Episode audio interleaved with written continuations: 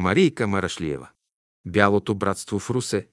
Считам, че задачата, която съм си поставила в настоящия труд, не е по силите ми, тъй като лицата, за които трябва да пише и които са били свидетели на тия събития, отдавна вече не са между живите. Останали са само някои спомени, разказвани от родителите на деца или внуци, предавани от уста на близки и познати от приятели и самишленици. В случай, че има някой, който има по-пълни сведения във връзка с някои случки, ще бъда особено благодарна, ако може да помогне за по-ясното и по-вярно описание на тия събития. Аз съм родена на 14 февруари 1922 г. в Русе и познавах тия приятели, някои по-малко, някои повече. Доколкото можах, описах това време за братския живот в Русе, като същевременно разпитвах по възрастни хора, приятели, познати и сродници, които можаха да ми дадат някои сведения за близките им.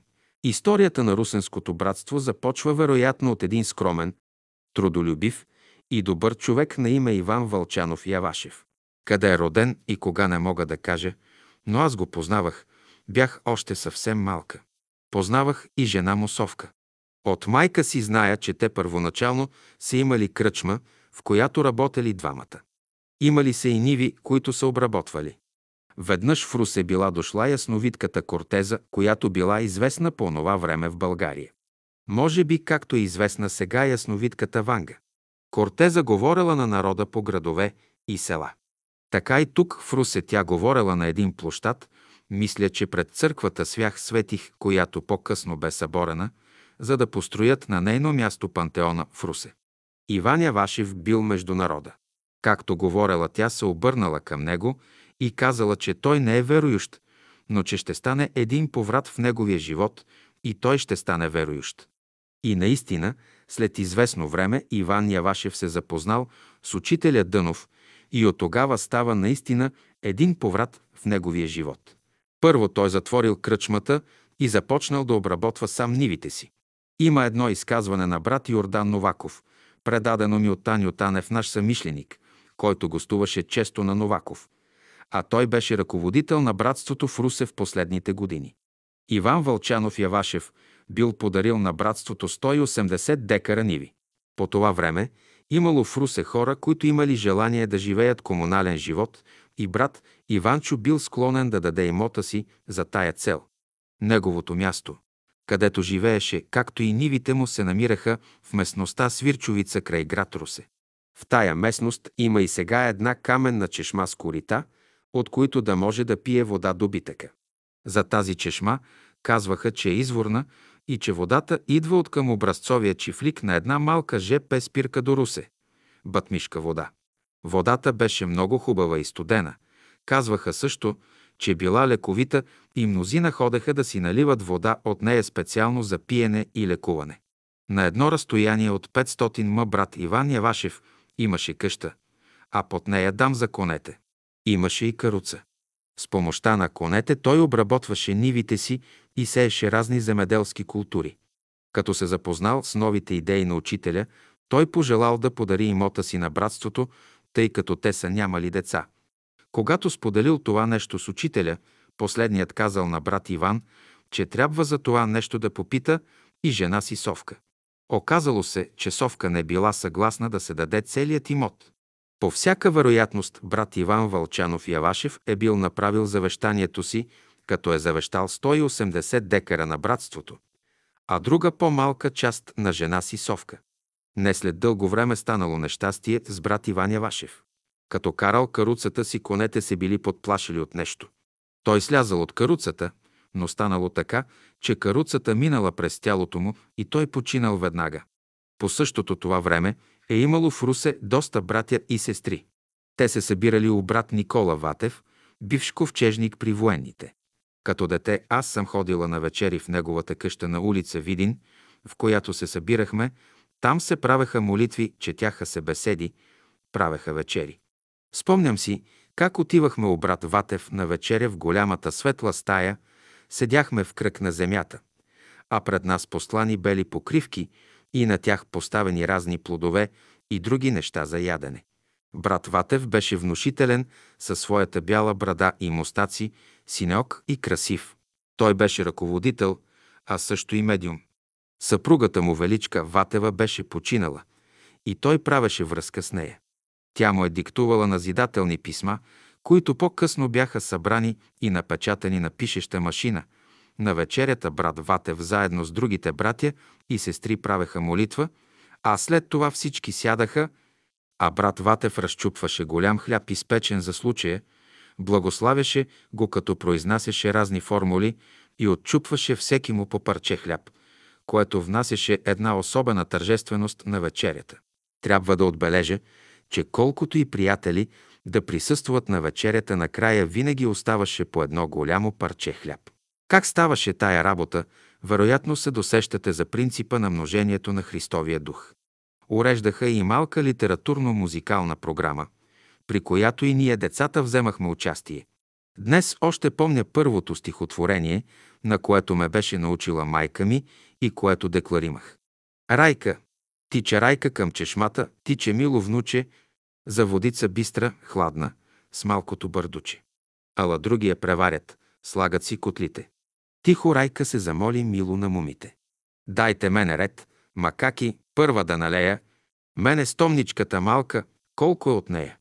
Че дома ме дядо чака, капналото мора. Вси се дръпват. Райка слага малкото бърдуче. Пък и кой ли не ще да отстъпи на той мило внуче? На вечерята пеехме братски песни, чувстваше се една особена задушевност между всички. Като че някакъв електрически ток минаваше през нас. Всички бяха със светнали лица, радостни и щастливи. Брат Ватев имаше трима синове. Васил, Петър и Благовест и две дъщери, Кука и Кина. От тях Петър свиреше на цигулка братски песни и паневритмия. Между братята имаше и петима рождени братя Маркови.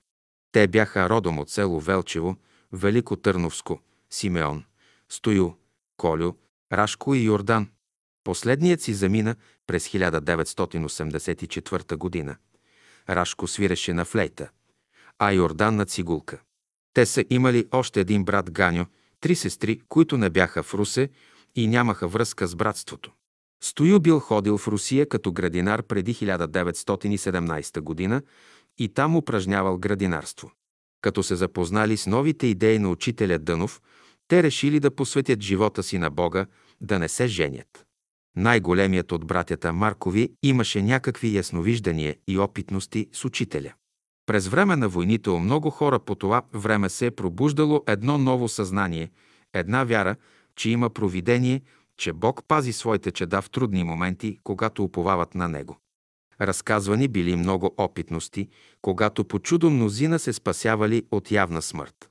Започнали да излизат много книги, брошури и списания, в които се изнасяли опитности и в които се говорело за трезвен, въздържателен живот, за вегетарианство, суровоядство, за природолечение, за природосъобразен живот, за ясновидство, за друг свят, за невидими помагачи. Така, например, Симеон Марков разказваше една своя опитност през време на една от войните, в които беше участвал. Той се намирал на фронта и чувал как нещо му говорело отвътре. След два дни ще дойдеш в София. Ще ме потърсиш на улица Опалченска, 66. Той се очудил как ще отида в София. Нали е на фронта, но станало така, че го ранили и го закарали в София, в болницата. След като оздравял, той се сетил да потърси улица Опалченска, 66. Той не се познавал още с учителя Дънов. Решил той да потърси тая улица и тоя номер. Намерил къщата. Посрещнал го учителят и го запитал. Как се казваш? Симеон мълчал и си помислил. Ако ти си същия дух, който ми каза, че ще дойда на улица Опалченска, ти знаеш името ми. Учителят отново го запитал. Как се казваш?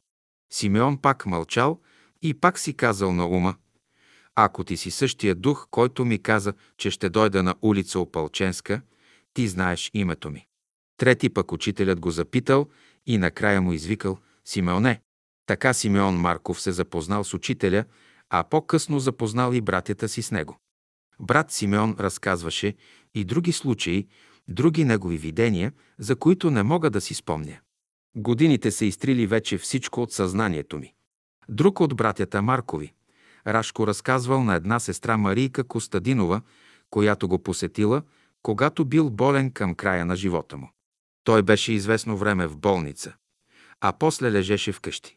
В разговора си с нея той разказал една своя опитност, която имал през земеделско време 1919-1923 година на сръбската граница. Той бил подофицер, тогава и поделението му се намирало на едно място, при което не може ли да знаят откъде ще ги нападнат и къде трябва да застанат. Тогава брат Рашко се отделил на страна от войниците, а това било по вечеря и се молял за помощ към света Богородица. Той не познавал още учителя. Положението било критично и той се молял най-горещо от сърце. И, о чудо, явила му се света Богородица и му посочила мястото, където да застанат. Те трябвало да се преместят от там, където били в момента. Той дал нареждане на войниците и те се преместили. Наистина не след дълго врагът започнал да обстрелва, но благодарение на позицията, която те били заели, останали невредими. По-късно той научил от войниците, че когато той се бил отделил и се е молил, някои са видели една особена светлина около него. Братя Маркови познавам като търговци на бакалски стоки. Техният магазин беше в центъра на града. От 1942 година насам ние живеехме близо до тях в една съседна улица. В магазина работеха братята Колю, Рашко и Йордан. Магазинът много добре обзаведен, беше голям, в дъното имаше рафтове, а по средата в два реда каци с най-различни маслини, риби, туршии, сирена. Штайги с най-различни плодове, най-хубави сортове ябълки, круши, азиме южни плодове, портокали, мандарини, форми, смокини, стафиди и други деликатеси, които е имало по това време. Те доставяха най-качествени стоки и магазина им работеше много добре. Зад магазина имаше склад, където съхраняваха съндъци, бурета, тенекии, чували и други пълни с продукти. Една малка част от дъното на дюкяна беше остъклена и отделена като канцелария. От склада се излизаше в коридор, от който имаше заден вход и стълбище дървено, извито, по което се отиваше на горния етаж, където живееха братя Маркови. Жилището беше над Дюкяна. След 9 септември 1944 г. сградата беше съборена наедно с други и сега на това място се намира хотел-ресторант, сладкарница и лятна градина Дунав, пред които се намира големия площад с паметника на свободата. Една голяма част от площада на времето беше градска градина с казино, а градината беше обиколена от висока желязна ограда и в нея имаше грамадни дървета. Сега тия дървета ги няма вече. На тяхно място има други по-малки. Само паметника се издига величествено. На времето точно срещу магазина на братя Маркови беше градското казино, в което вечер до късно свиреше оркестър. Сега ще се върна да разкажа още за имота на Свирчовица.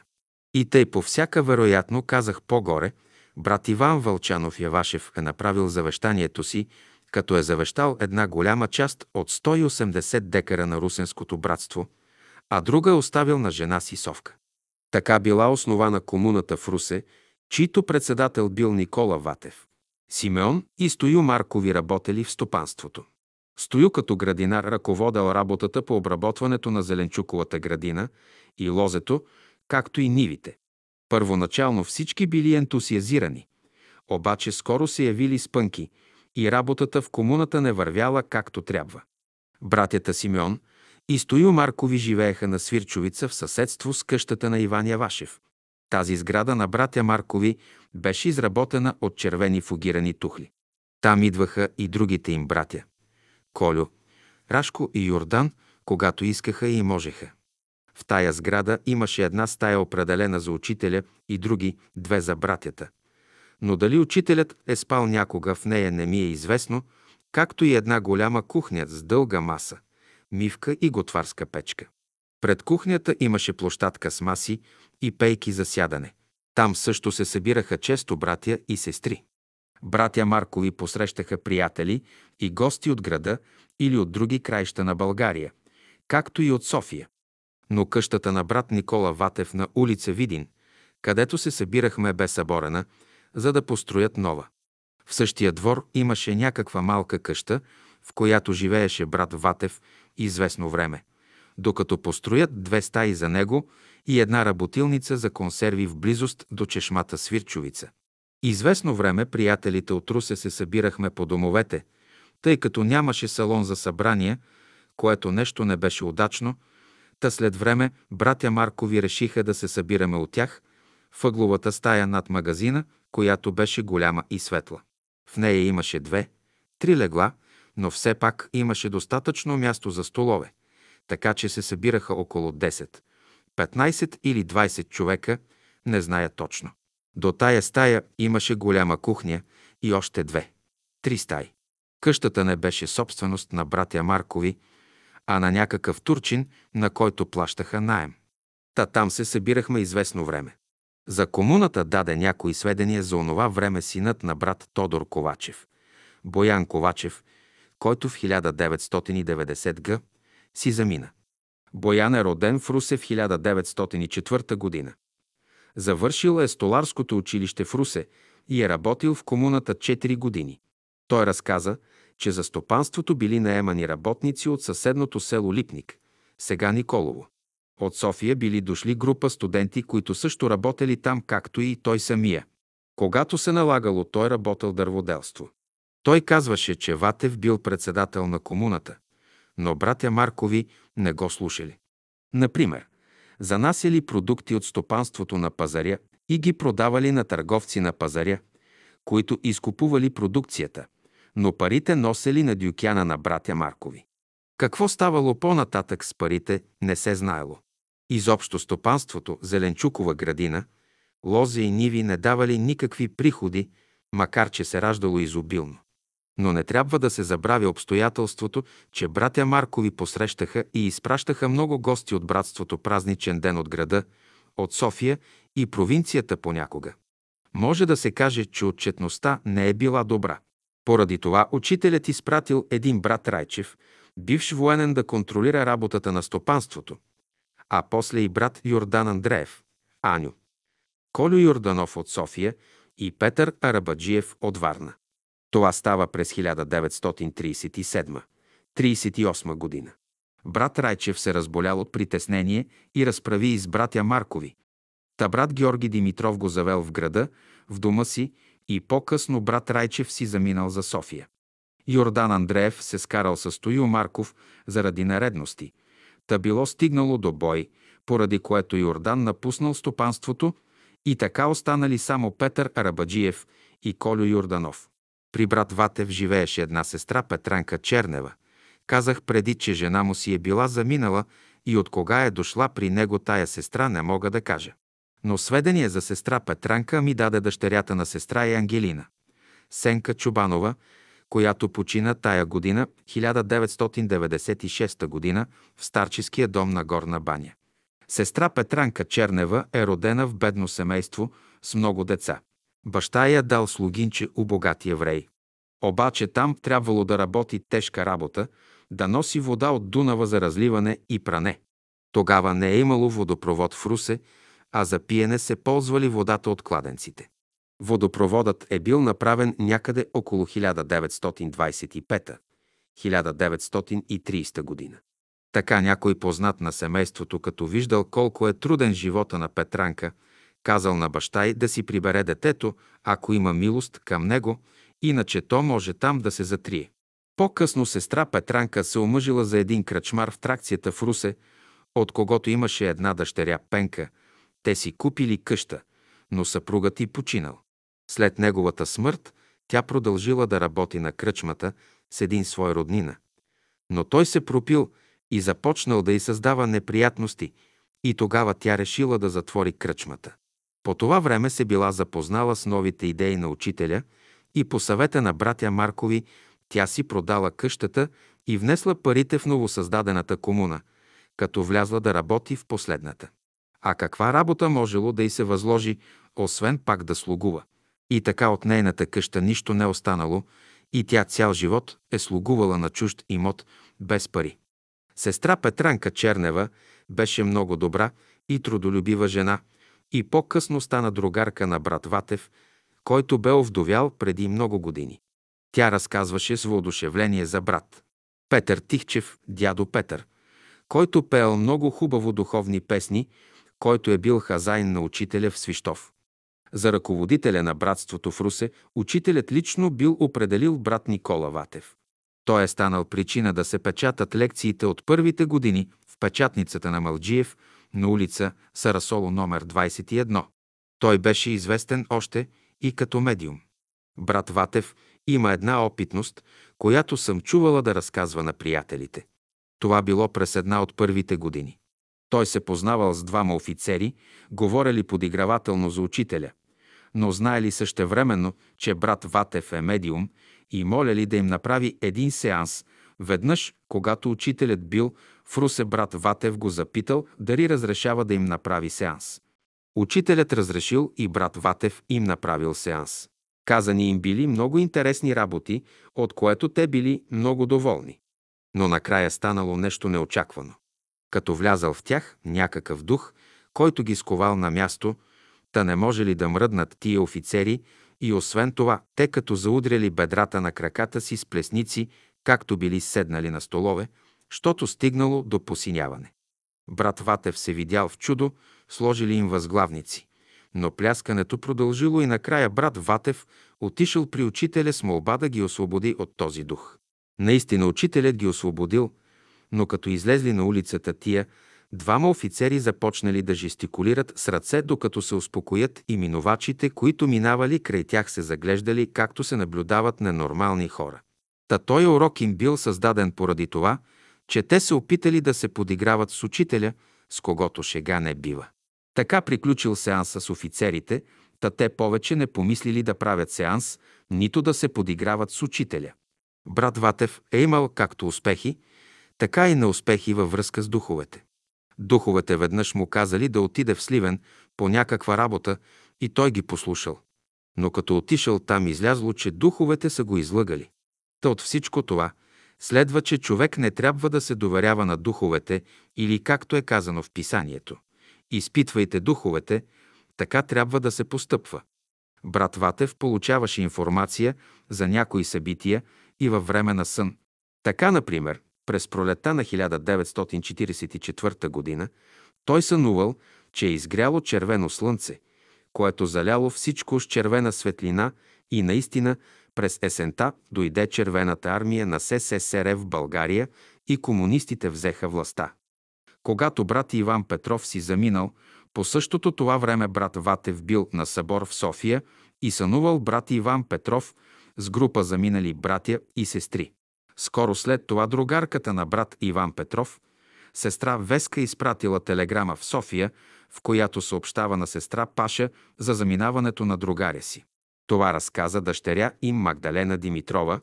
Сестра Веска решила веднъж да отиде на Свирчовица, на стопанството при брат Ватев. Като отишла, той я посрещнал пред портата и казал, че имал информация за тая среща. През 1932 г. брат Тодор Ковачев построи салон специално, в който да се събират брати и сестри да четат беседи и лекции, да правят молитви, да се подвизават като правят вечери и срещи. Този салон беше построен в двора му на улица Мария Луиза 39, по-настоящем улица Найден Киров. Салонът беше доста голям, имаше правоъгълна форма и братята и сестрите го обзаведоха и подредиха. Той събираше около 60-70 души. В средата на салона имаше пътека, от страна бяха наредени столовете. В дъното на салона имаше голям портрет на учителя на стената, а в страна отдясно портрет на Христа. Тия два портрета бяха копия на портрети, рисувани от известната художничка Цветана Штилянова. От лявата страна на стената имаше френологическа карта в рамка, отпечатана от брат Никола Каишев. Салонът имаше от към изток три трикрилни прозореца, а на юг беше вратата с стъкла, тъй че осветлението на салона беше много добро. Освен, че беше добре осветен, той беше боядисан в бяло варосан. Столовете обикновени, но удобни за сядане. На стените имаше още няколко картини с библейско съдържание, библиотечен шкаф, бюфет и голяма печка за отопление. Под портрета на учителя имаше хубав, тапициран стол в синьо и масичка пред него. До нея се изправяше този, който четеше беседата или лекцията. В тоя край на салона имаше и хубаво пиано, на което можеше да свири тоя, който умее да свири братски или учителски песни. Понякога се изнасяха и концерти от гости или някои братя и сестри. По време на беседи се свиреха и пееха песни от учителя със съпровод на пиано. Беше сформиран малък оркестър от сигулки, пиано и флейта. Изобщо бяха създадени условия за духовна работа. В салона имаше и черна дъска, на която се пишеше при нужда. Изнесен беше курс по астрология под ръководството на брат Иван Антонов, който изпращаше лекциите, брат Петър Филипов ни ги диктуваше и даваше същевременно обяснение, тъй като той се занимаваше също с тази наука. Пред салона имаше доволно голямо антре с закачалки за дрехите на братята и сестрите, както и огледало на стената. Един двукрилен прозорец хвърляше достатъчно светлина в помещението. Една вита дървена стълба извеждаше до една горница. Стая, в която може да пренощува учителят или някой гост. Но както ми е известно, учителят никога не е спал в тази стая. Само веднъж е идвал, влязал в салона, преминал го и излязал без да каже нито дума. Имал е желание да изнесе беседа, но му било забранено от властта. Брат Ватев, може би, защото живееше вън от града на Свирчовица, не идваше в салона.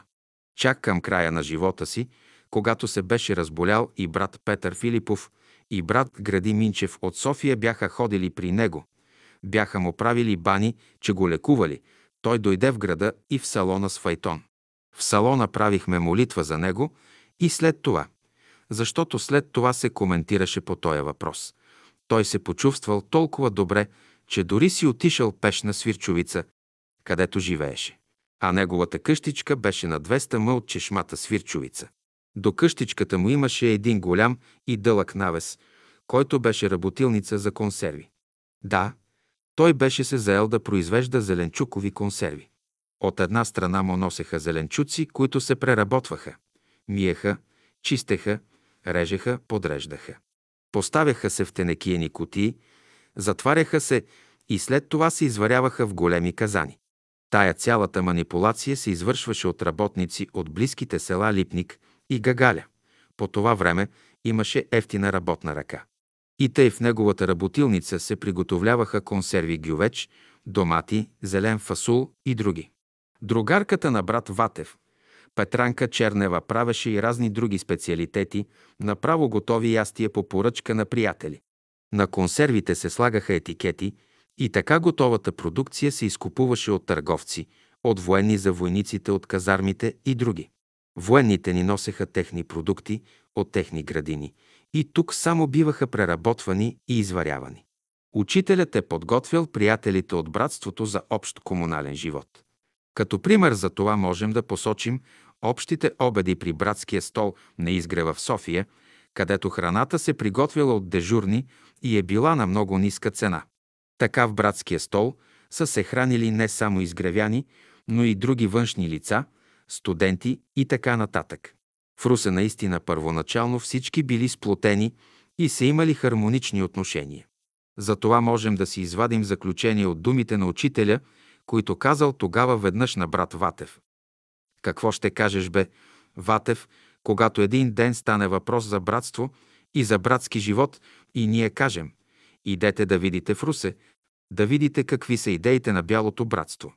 Много възрастни хора, дълги години след като бяха отнети братските места на Свирчовица след 9 септември 1944 г., са казвали, когато бялото братство държеше и обработваше тия места, градушка не ги ловеше.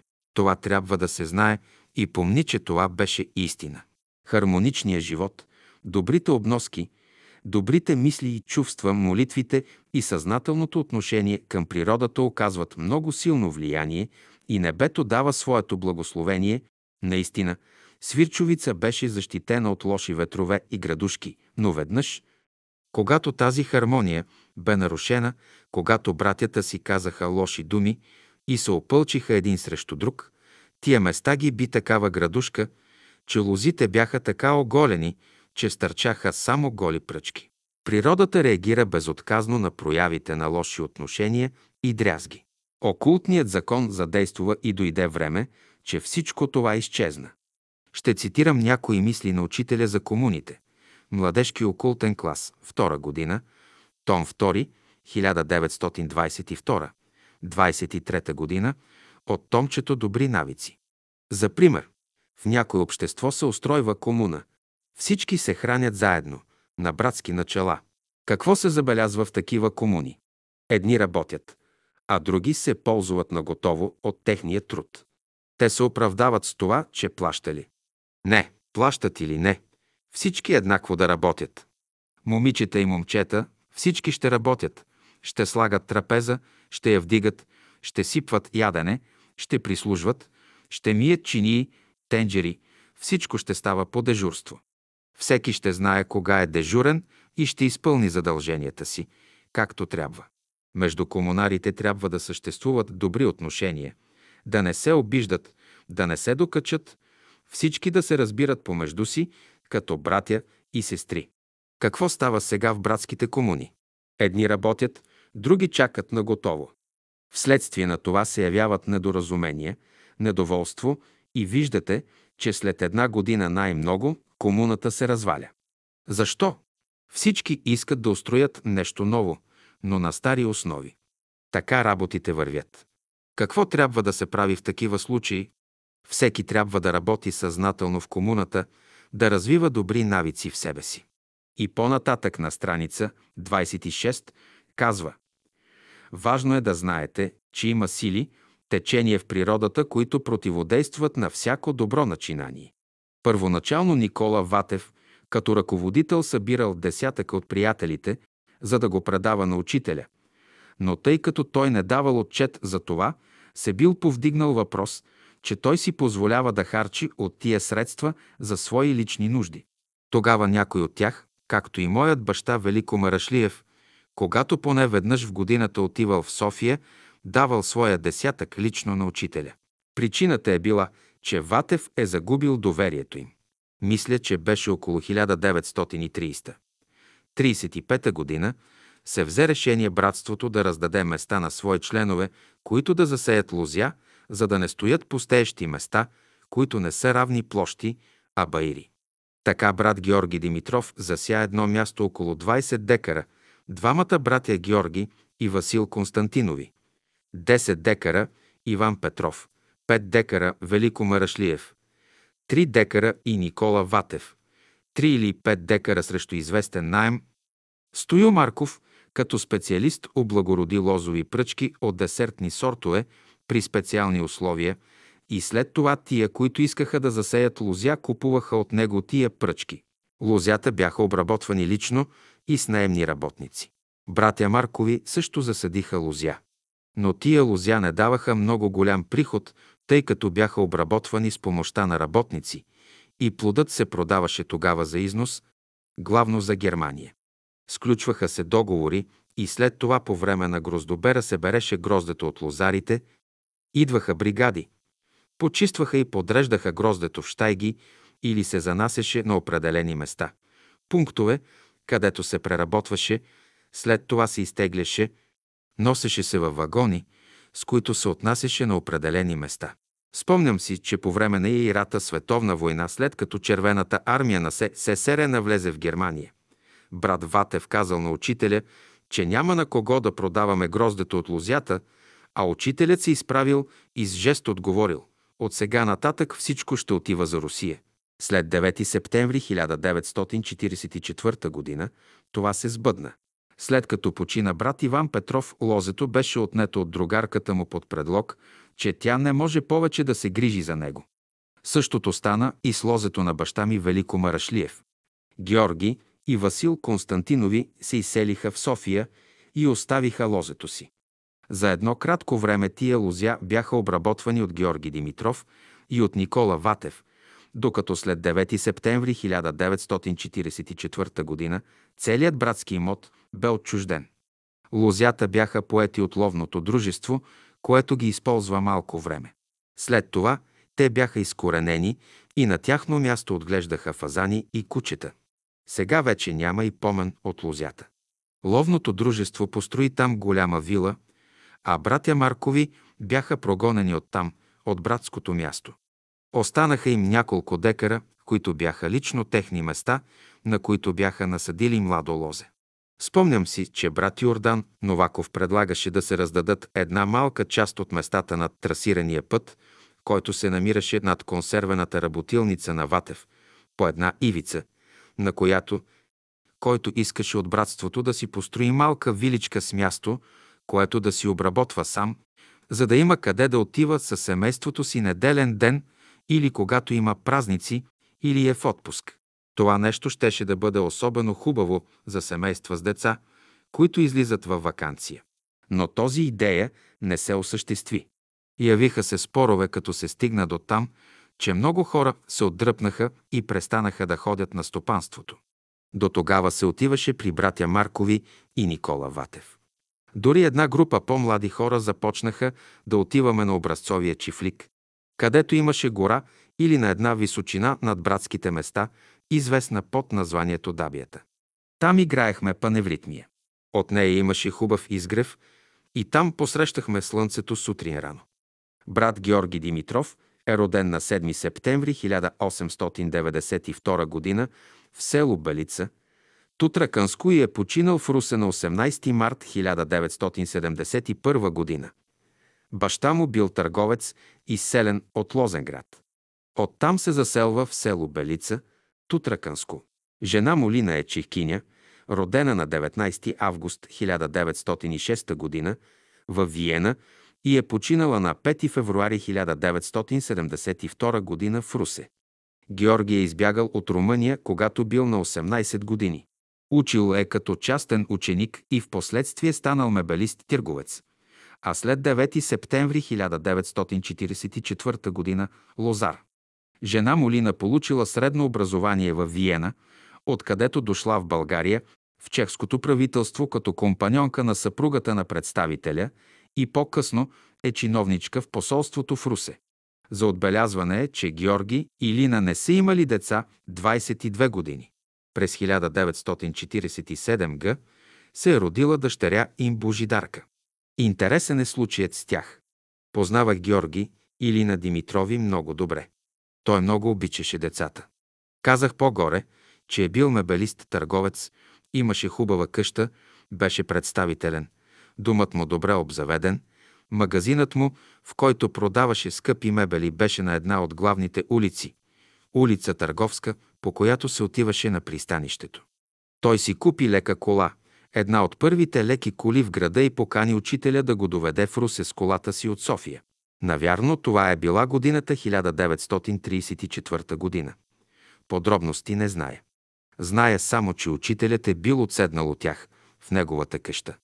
Но Георги Димитров е разказвал в последствие, че като пътували и разговаряли, учителят му казал, че те нямат деца, но могат да имат дете. Георги отговорил, че те са вече доста възрастни, а учителят рекал. Тя и Сара беше възрастна. И наистина им се ражда дете след 22 годишен брак. Когато пътували с учителя, някъде се налагало да преминат през една река. Вероятно пътят е бил повреден или моста разрушен, но е имало някаква причина. Обаче по средата на реката колата нещо заседнала и нито напред, нито назад не мърдала. Георги Димитров беше много добър шофьор. Чудел се какво да направи. Правил, струвал, колата не тръгвала. В това време учителят се поклатил напред и назад и не щеш ли колата изведнъж тръгнала. Брат Йордан Новаков е роден в село Червена вода, Русенско през 1889 година. Баща му Калчо Тодоров Новаков бил дошъл от Балкана женен за Тревненка Иванка. Дядо Тодор, бащата на Калчо като търговец, ходел до Цариград. Той бил обощар, но и организатор и земеделски водач – и по-късно демократ към Стойчо Мушанов и като такъв бил и народен представител. Брат Йордан са били седем деца. Той е завършил пети клас на мъжката гимназия в Русе, а Дончо, брат му търговската гимназия в Свищов. Йордан и Тодор, другия му брат са ходили в Америка, но после се върнали. Брат му Дончо и сестра му Мара отишли по-късно в Америка и Мара се омъжила там за българин. Дончо сменял различни професии – шофьор, градинар, работник и по-късно станал притежател на закусвалня. Почти всяка година Дончо идваше в България при близките си и донасяше интересни списания и книги във връзка с лекуване по природен начин, както и с глад и така нататък. Дончо не е споделял убежденията на брат си Йордан, но е бил вегетарианец. Йордан Новаков е бил женен за Стефанка от Стара Загора. Имаха две деца – Георги и Жана, която ни съдействаше при издаването на поредицата Изгревът. Още когато се събирахме в салона на улица, Мария Луиза, 39, брат Йордан, е бил викан в милицията, където е трябвало да дава списък на тия братя и сестри, които са от братството. Той дълго време пишел в списъка имената и на ония приятели, които са си заминали. С течение на времето редиците постепенно намалявали. Това нещо ми е правило впечатление, защото от време на време викаха и мен в милицията. Първият път ме извикаха в общината и там ме разпитваха цивилни лица. А това беше 1952-53 година. След това ме викаха в милицията още няколко пъти. При всяко отиване там уточняваха списъка на приятелите от братството, като ме питаха за всеки един, който е посочен от Новаков. Но аз не скривах от тях, а казвах кои са живи и кои са починали, защото бе безсмислено. Та те можеха за минути да проверят лицата по общинските регистри. Но така ме изпитваха дали говоря истината.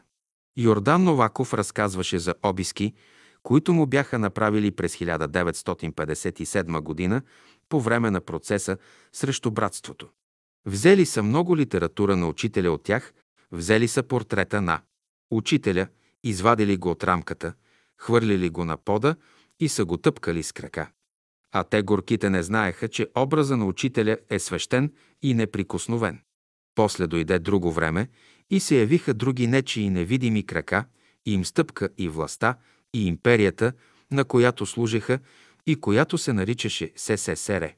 Сега тази империя се разпадна отвътре и остана само Русия. И тя е, която трябва да възкръсне и да стане светая Русия. Но това може да стане само със словото на учителя Дънов. Петимата братя Маркови бяха сговорни, помагаха си, поддържаха се. Те посрещаха и изпращаха и братя, и сестри, както и светски хора, с които имаха връзка. Ходили сме често на стопанството при тях, там сме чели беседи, свирили сме, пели сме, беседвали сме и така нататък. Понеже имаха зеленчукова градина на стопанството, то там сме яли чудни пресни зеленчуци, домати, марули и плодове. Правеше ни впечатление, когато се ръкувахме с тях, че Стоил Марков, като се ръкува, тъй стискаше ръката на човека, като че ли я хваща с клещи, до болка. Петър Филипов му казваше в отговор, че има в кръвта си много желязо, което трябва да преработи в сребро и злато. Совка Явашева, съпругата на Иван Вълчанов Явашев, имаше в происхода си нещо румънско. Носеше се твърде оригинално с едноцветни рокли в светли тонове, дълги до една педя от земята в различни тонове, нашити с разни цветове конци, с разни фигурки и звездички, с фистони и така нататък. Тя посрещаше братя и сестри много приветливо. До къщата, в която живееше с съпруга си, която беше паянтова, имаше прилепена една дълга кухня трапезария с дълга маса и пейки и столове, където първоначално са се хранили и братя Маркови, а по-късно те са се отделили и са се хранили отделно. Тя ги канеше, когато сме отивали при нея, но тя хранеше някакво огорчение към тях. Пред трапезарията имаше една площадка с черничеви дървета, които хвърляха сянка на това място, на което имаше няколко маси и пейки от обикновени дъски, на които сядахме лятно време в неделен ден или когато е било празник. Наедно закусвахме или обядвахме, четяхме или пеехме. Сестра Совка приемаше всички усмихнато и с разположение. Всеки си носеше по нещо, но и тя предлагаше или супа някаква, или чай, или нещо друго. Борис Малджиев е роден в Шумен и е починал в Русе през 1949 година. Екатерина, жена му е родом от Варна. Бащата на Екатерина е бил опълченец, един от шестимата останали живи. На къщата им във Варна имало поставена възпоменателна плоча. Борис Малджиев като млад е бил настойник на Васил Коларов като ученик. Последният се бил разболял от дифтерит и благодарение на Борис, който се е погрижил за него, останал жив. Борис е запознал Васил Коларов с социализма. В тая връзка имаше някаква статия в един софийски вестник и когато аз, Марийка Марашлиева, отидох веднъж в дома им, той ми показа тоя вестник, на който бе подчертал няколко реда с червен молив. В него пишеше за връзката му с Васил Коларов. Борис Малджиев и Екатерина са се оженили през 1897 година на 12 юли, празнували са след това сребърна и златна сватба. Борис е бил печетарски работник и така сам се е издигнал постепенно. Бил е много предприемчив и амбициозен и много строг. Издигнал се на своите плещи, той открива печатница. После си построява къща в Русе и премества печатницата си в сутерена на къщата си. Синовете му Влади и Богомил са следвали, като сами са се издържали, работели са и са учили. Богомил следвал задочно право и живял при сестра си Зорница в София. Влади избягал от баща си в Бургас и там е работил първоначално. Следвал е печатарство в Германия. После работеше в печатницата на баща си. След национализацията на печатницата работеше гумени печати в Русе. Борис Малджиев е печатал първите години беседи, лекции, брошури и други в печатницата си. Дъщерите му Зорница и Ружа, както и брат им Богомил, са имали връзка с средите от братството, както и майка им е в Русе и София. Богомил и Зорница живееха в София, а Ружа и Влади в Русе, но Влади не беше самишленик. При Борис Малджиев живееше Цветанка Малджиева. Тя е била от рода им, но те я бяха приели и изучили като тяхно дете. Цветанка е родена в село Стежерово, Свищовско в роднинско семейство. Взета е при тях и е отгледана като тяхно дете на Борис и Екатерина Малджиеви. Тя свиреше на пиано и беше корепетитор в балета към Русенската опера. Тя свиреше в братския салон в Русе на пианото, както и сестра и Ружа. Богомил Малджиев, разказва Геновева Жекова. Магнетофонен запис някъде преди 1980 година. Впечатленията ми от Богомил Малджиев са прекрасни. Той е един от малкото братя в братството, който всичко жертвува мълчаливо и всичко, което прави, го прави изискано и красиво. Той е бил винаги много деликатен, много съобразителен, много аристократичен и най-важното, че има много чисти отношения с сестрите, много чисти, гаранция давам за него. Той беше много изискан, много елегантен, красив, с много хубав тен на кожата. Маниерът му беше много аристократичен и отношението му и държането му към всички сестри беше изключително изискано. Въпрос. Аз съм чувала, че те са питали учителя дали да се оженят с Люба Ламанчева. Геновева. Да, Люба ми каза това. Отиват при учителя и му казват, учителю, ние сме решили да се оженим. Вие какво ще кажете? А той им отговорил, има ли смисъл да влизате в океана 15 мъна вътре? Въпрос. След това те и двамата се отказаха, нали? Геновева. Пък те били започнали вече приготовленията да шият даровете. Шивачки, бродирачки и така нататък. И те като се размислили казали. Ние трябва да послушаме учителя и не се венчали, но пак си бяха близки. След като си замина от този свят първа люба, Богомил полагаше грижи за сестра Емилка, а след това и за другата им сестра Цветанка, Богомил е един от малкото идейни братя, да не каже единствен. С Богомил сме били много близки. Където и да те заведе, той те води като своя сестра. Толкова е внимателен.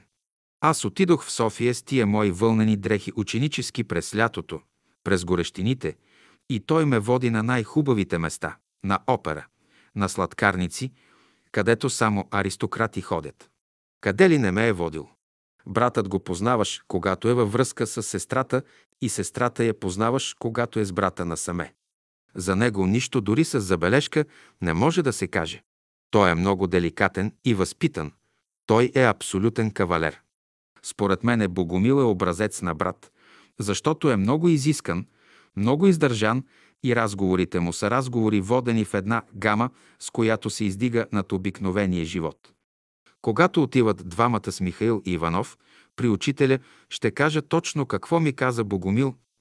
Отиваме двамата при учителя и казваме, че искаме така и така да работим за братството и учителят казва на Михаил.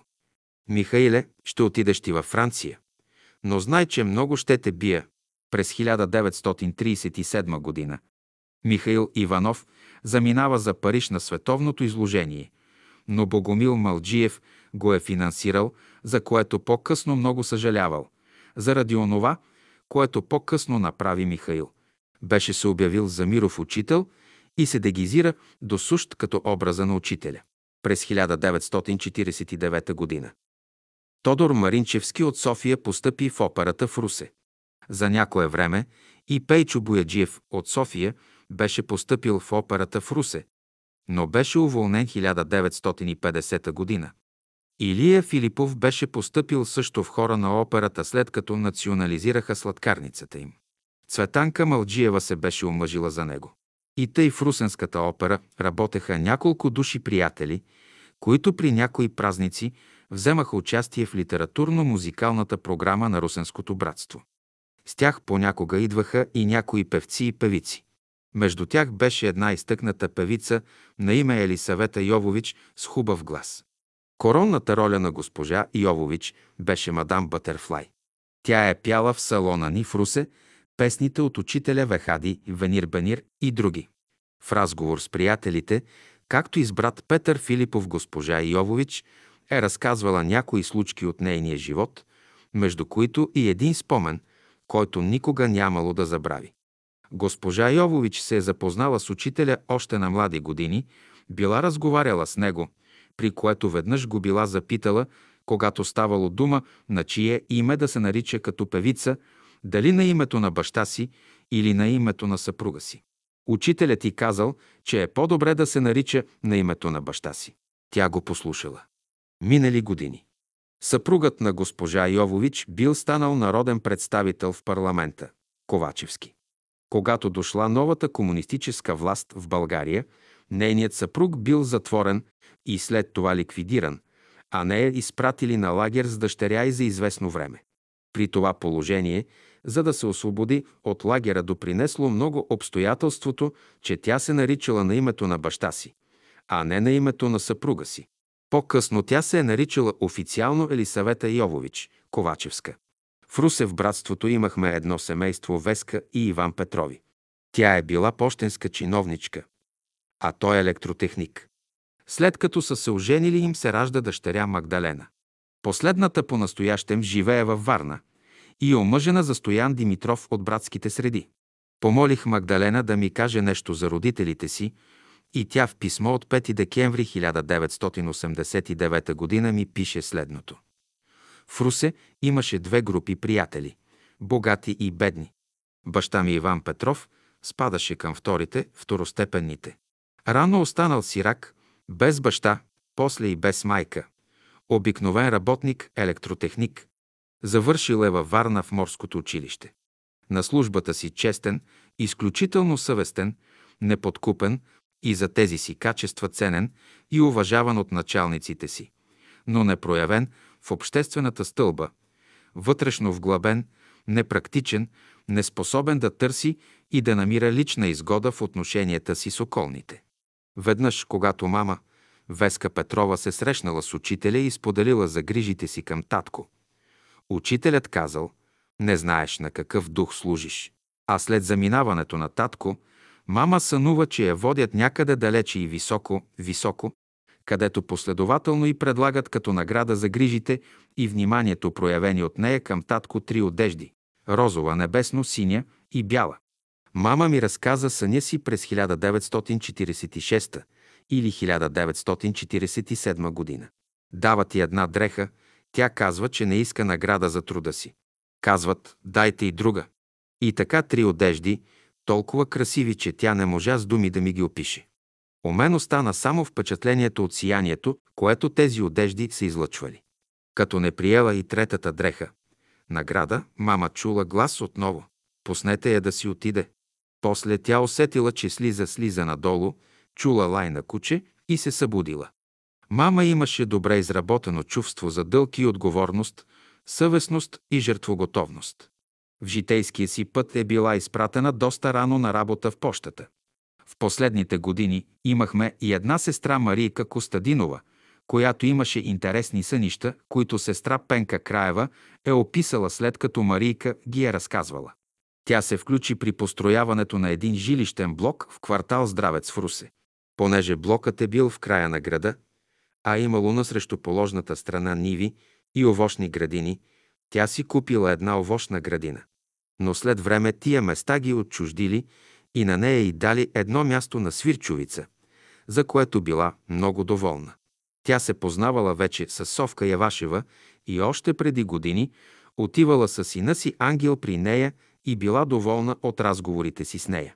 Совка ги посрещала много добре и от тях останал един светъл образ на преданост към учителя, в чието име тя посрещала и изпращала своите гости, независимо дали са от братството или от света. Александрина Илиева Ганчева, Динка Голапчева, родена е на 27 януари 1893 г. в град. Русе в бедно семейство. Починала на 10 декември 1950 г. в град. Русе. Завършила е гимназия в град.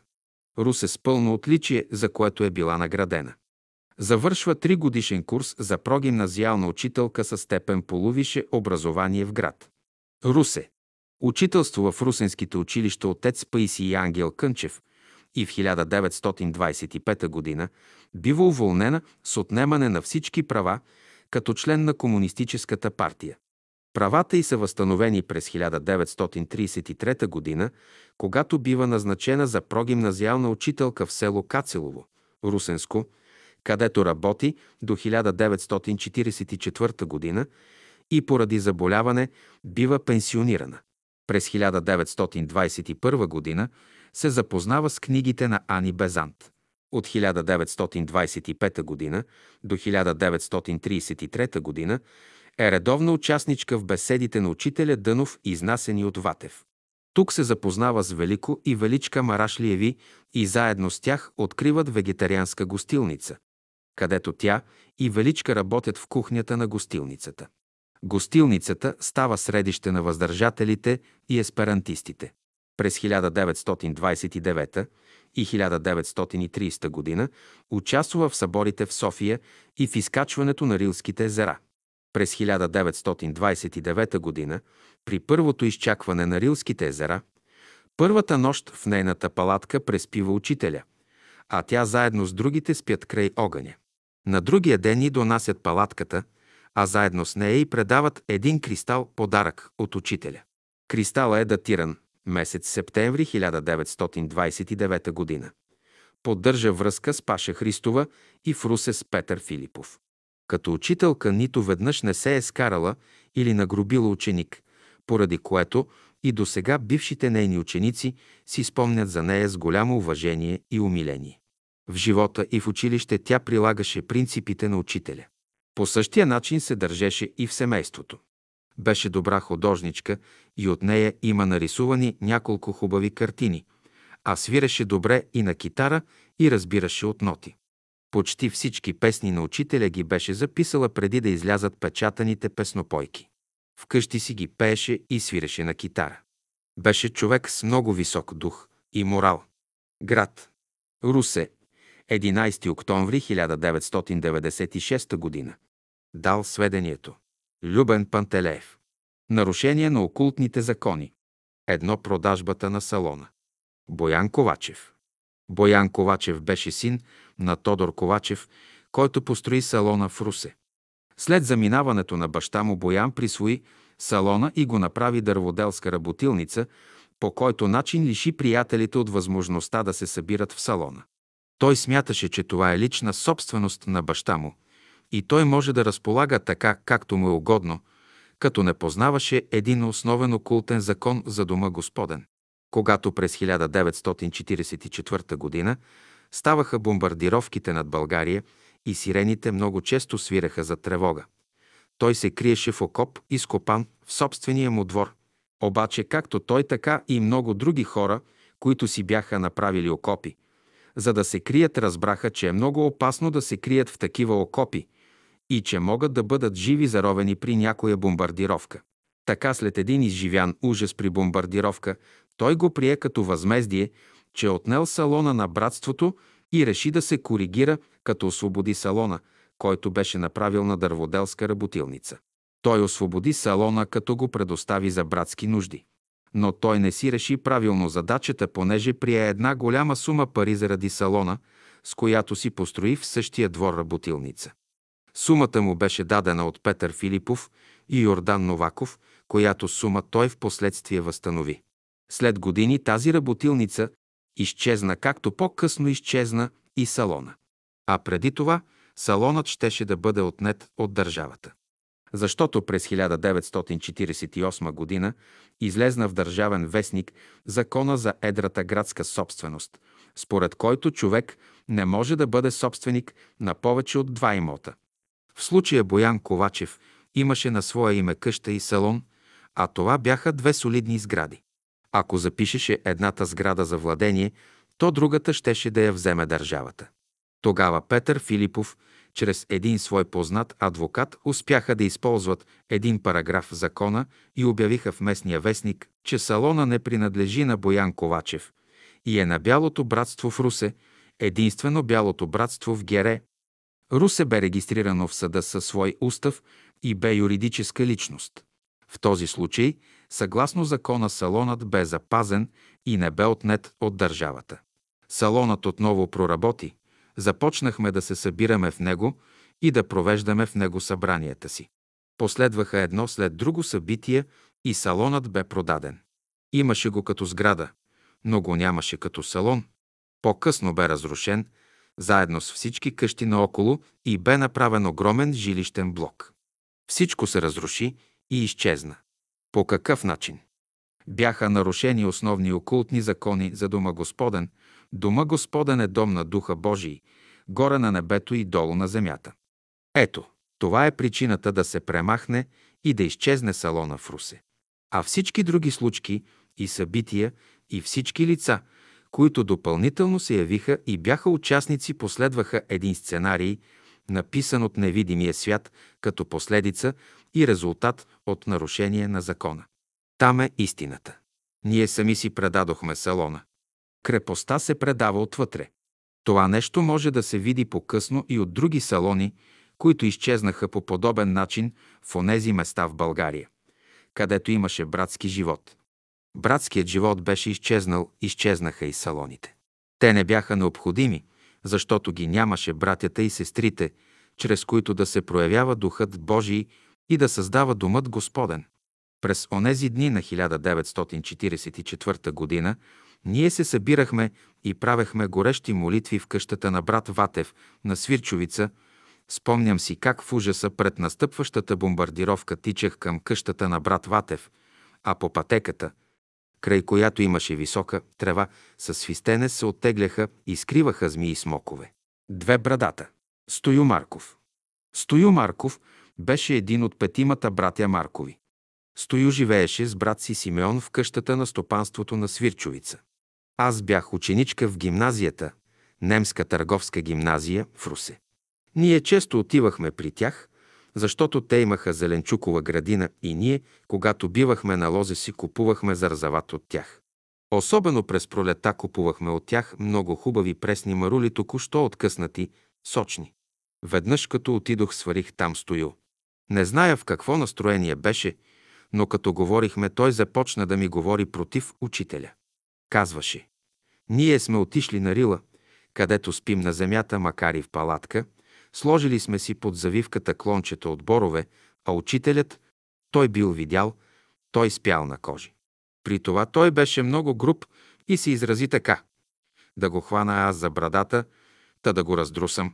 Това изказване ме потресе и няма да го забравя никога. Но дойде време и мисля, че беше след 9 септември 1944 година. Стою го бяха арестували и при задържането му го бяха били. Та бяха скачали на гърдите му и той се беше поболял и така си отиде. Други се явиха и го хванаха за собствената му брада, разходиха го където трябва, че и го раздрусаха. Замина си. Три гробарите. Когато Иван Явашев беше премазан, от каруцата си го погребаха на една височина в стопанството на Свирчовица. Понеже баща ми почина на лозето, т.е. на Свирчовица, той беше пожелал да бъде погребан при Иван Явашев. Там мястото го бяха определили за гробище. Искахме разрешение, за което се погрижиха братя Маркови и баща ми го погребаха там. По-късно и Стою беше погребан там. Когато бригадата на Борис Николов работеше в Русе от 1953 до 1955 година и бивахме често при братя Маркови, тогава Борис Николов с други братя взеха решение да направят по една мозаична рамка на трите гроба, което да остане за спомен от бригадата. Занесоха материали и си спомням, че бях ходила там, докато работеха и ги видях като търкат рамките, за да ги загладят. По това време в Русенското братство имаше едно съживяване на братския живот. Бригадата на брат Борис беше от доста хора, много от които идваха в салона ни на лекции и беседи, купувахме общо билети за концерти, за опера. Боян Златарев беше културен отговорник. Готвехме и се хранехме общо при братя Маркови на Свирчовица, тогава идваха и други хора от бригадата, които не бяха от братството. Братя Маркови посрещаха и изпращаха всички. Совка Явашева беше жива тогава, те я бяха натоварили с задачата да изсуши кайсии, които имаше тогава изобилно, за бригадата. Братството в Русе се оживи, напълни се с онези, които бяха изпразнили изгрева. Напуснаха изгрева с мозайкаджийската бригада на Борис. Почти всички братя бяха на работа в Русе три години. А по това време останаха в София другите, които подготвиха в последствие погрома на братството на изгрева. Такава бе цената на пълнокръвния живот в Русе през 1953-55 година. Напуснаха си сами изгрева. Братският живот постепенно изчезна оттам и дойде време, когато изгревът бе разрушен. Когато от една жива форма изчезне духа от нея, то формата сама се разрушава с времето. След тях идват гробарите и погребват останалото. 4. Истинският салон. Марийка Костадинова, град. Русе. Бащата на брат Боян Ковачев бе построил в двора си салон за братството. Там се събирахме, четяхме беседи, правехме братски вечери, изнасяхме литературни и музикални програми, сказки и така нататък. Веднъж, като отивам на молитва в салона, виждам на вратата обява, че салона се продава. Имах събрани към 800 лева. Посъветвах се с сестра Пенка и брат Иван и решихме да съберем помежду си необходимата сума и да откупим салона. Отидох при сестра Босилка, съпругата на брат Боян, поздравих я и я запитах дали е вярно, че продават салона. Тя ми отговори, че не салона, а къщата ще ли да продават. Но скоро след това разбрахме, че салонът е продаден. Много плаках и много тъгувах за това. Там, дето бяхме пели духовни песни и бяхме отправили песни към Бога, щяха да живеят чужди хора. Веднъж срещнах брат Боян и му казах, «Брат, защо продаде салона на чужди хора? Ние от братството щяхме да съберем сумата и щяхме да ти платим». А той ми отговори, «Братята са горе. Тук на земята няма братя. Защо постъпи той така?» си казах аз. И отговорът дойде.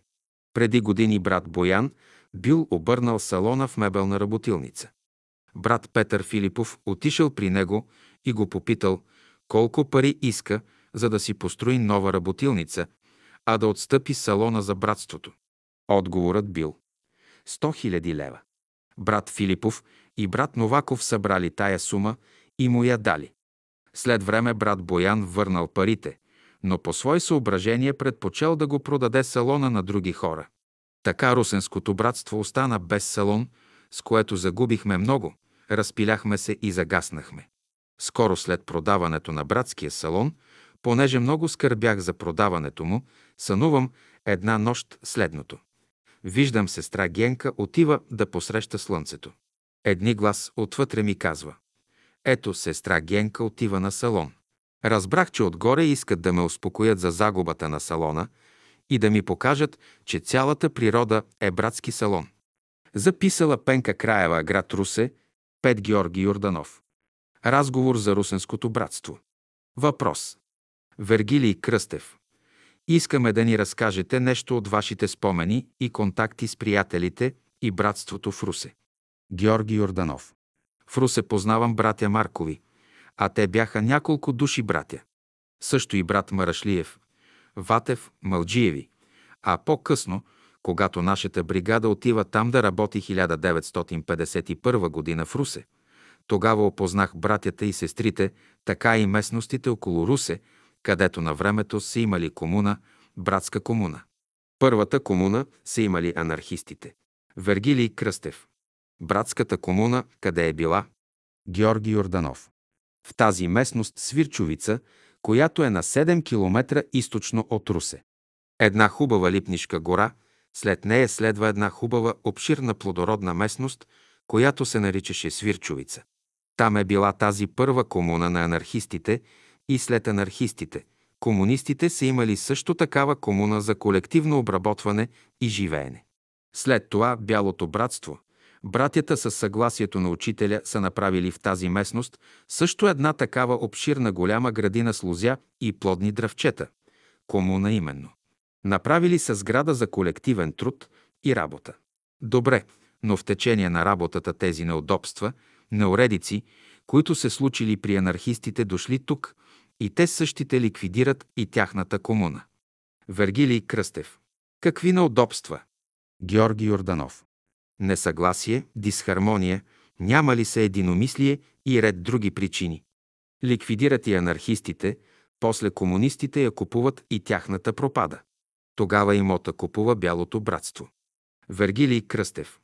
Значи от анархистите и след това от комунистите я купува Бялото братство. Това не го знаех. Георги Йорданов.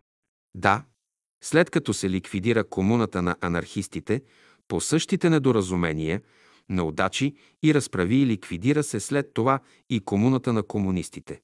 Това има голямо значение в духовния свят.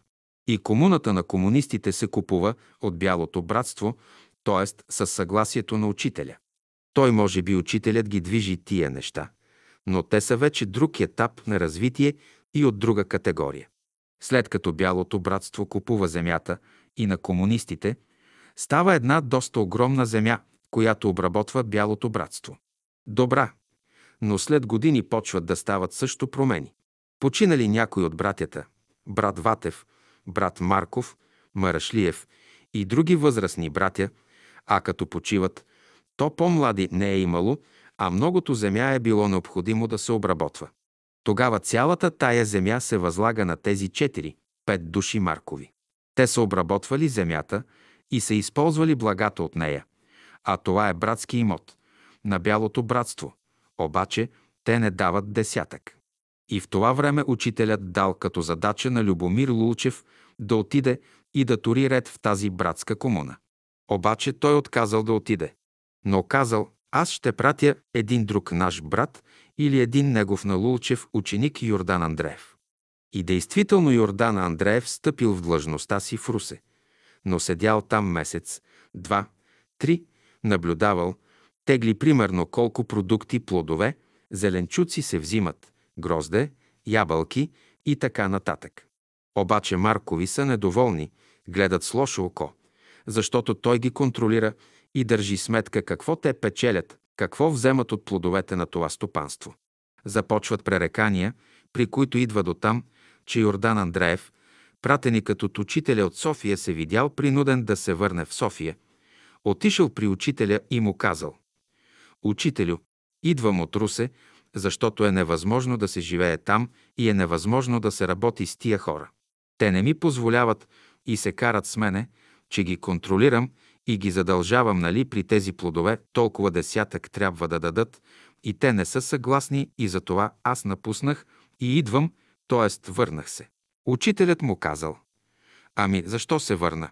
Йордан му казал, ами ще ме бият. Трябваше да те бият и тогава да се върнеш. А ти не бит си дойде. Значи, нали в Евангелието има притча за оня господар, който дал земя под найем и като отишъл някъде и се върнал след години, искал от наемателите да платят, а те не щат да плащат, и тогава пратил единствения си син при тези лозари в градините там, наемници на неговата земя, да дадат да изплатят своето задължение, което предстои, което са обещали.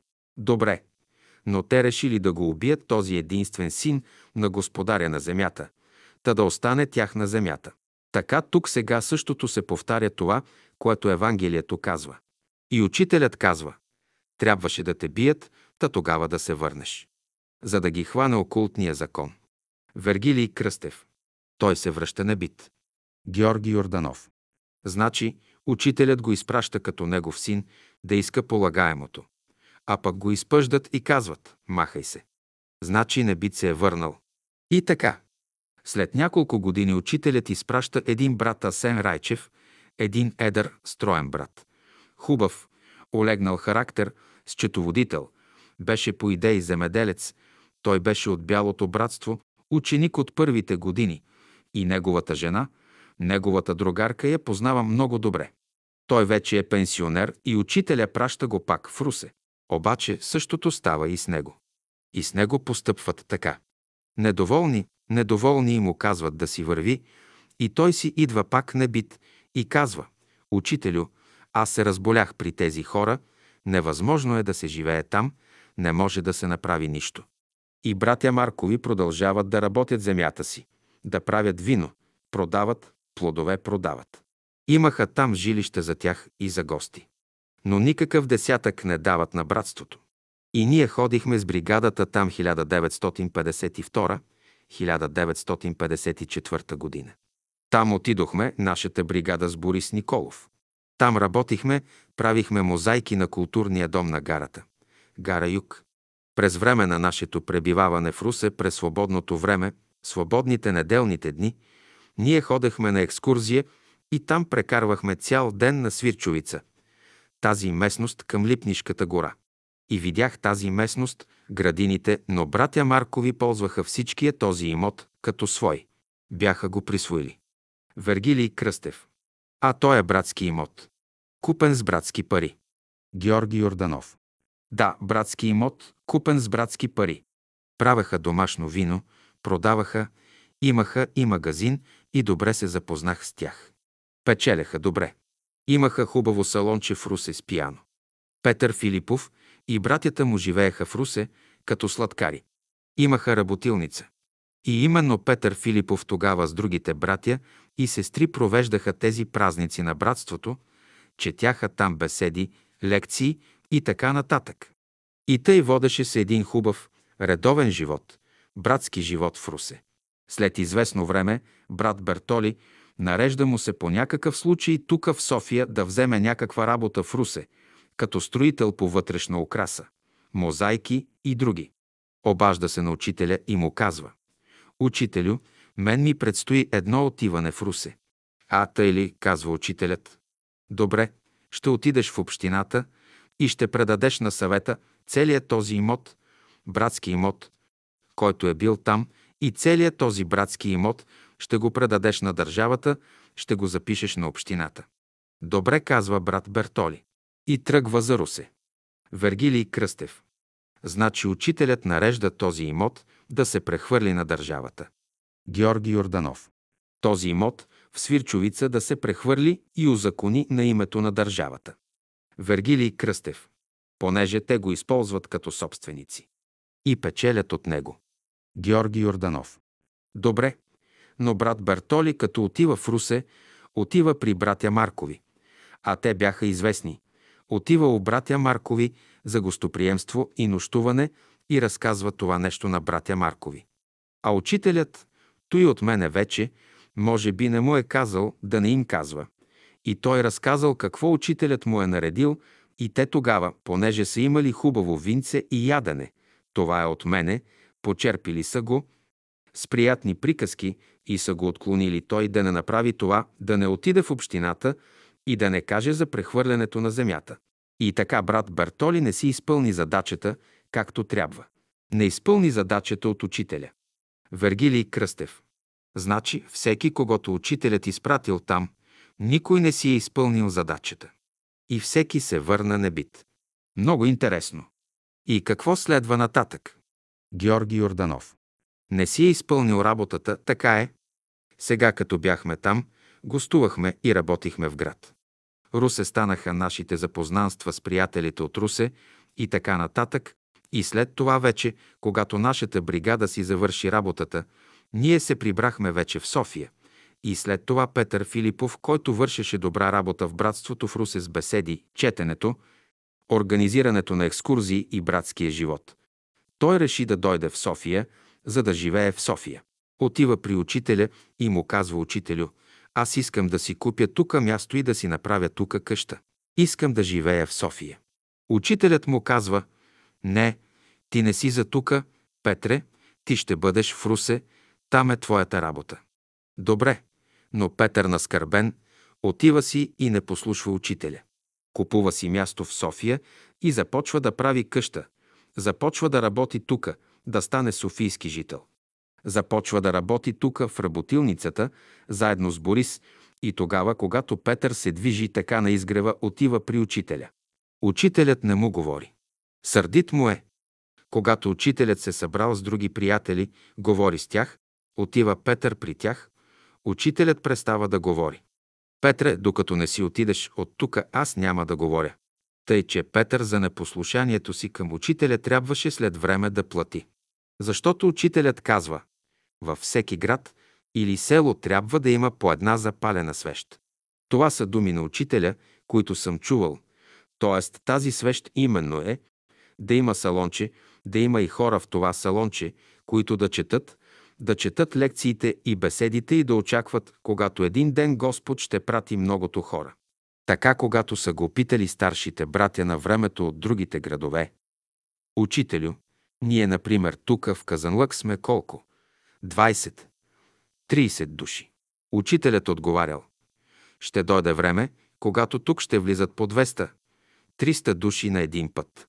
А друг един брат Димитър Добрев, ръководител от Сливен, казвал, учителю, ние сме 20, 30 души.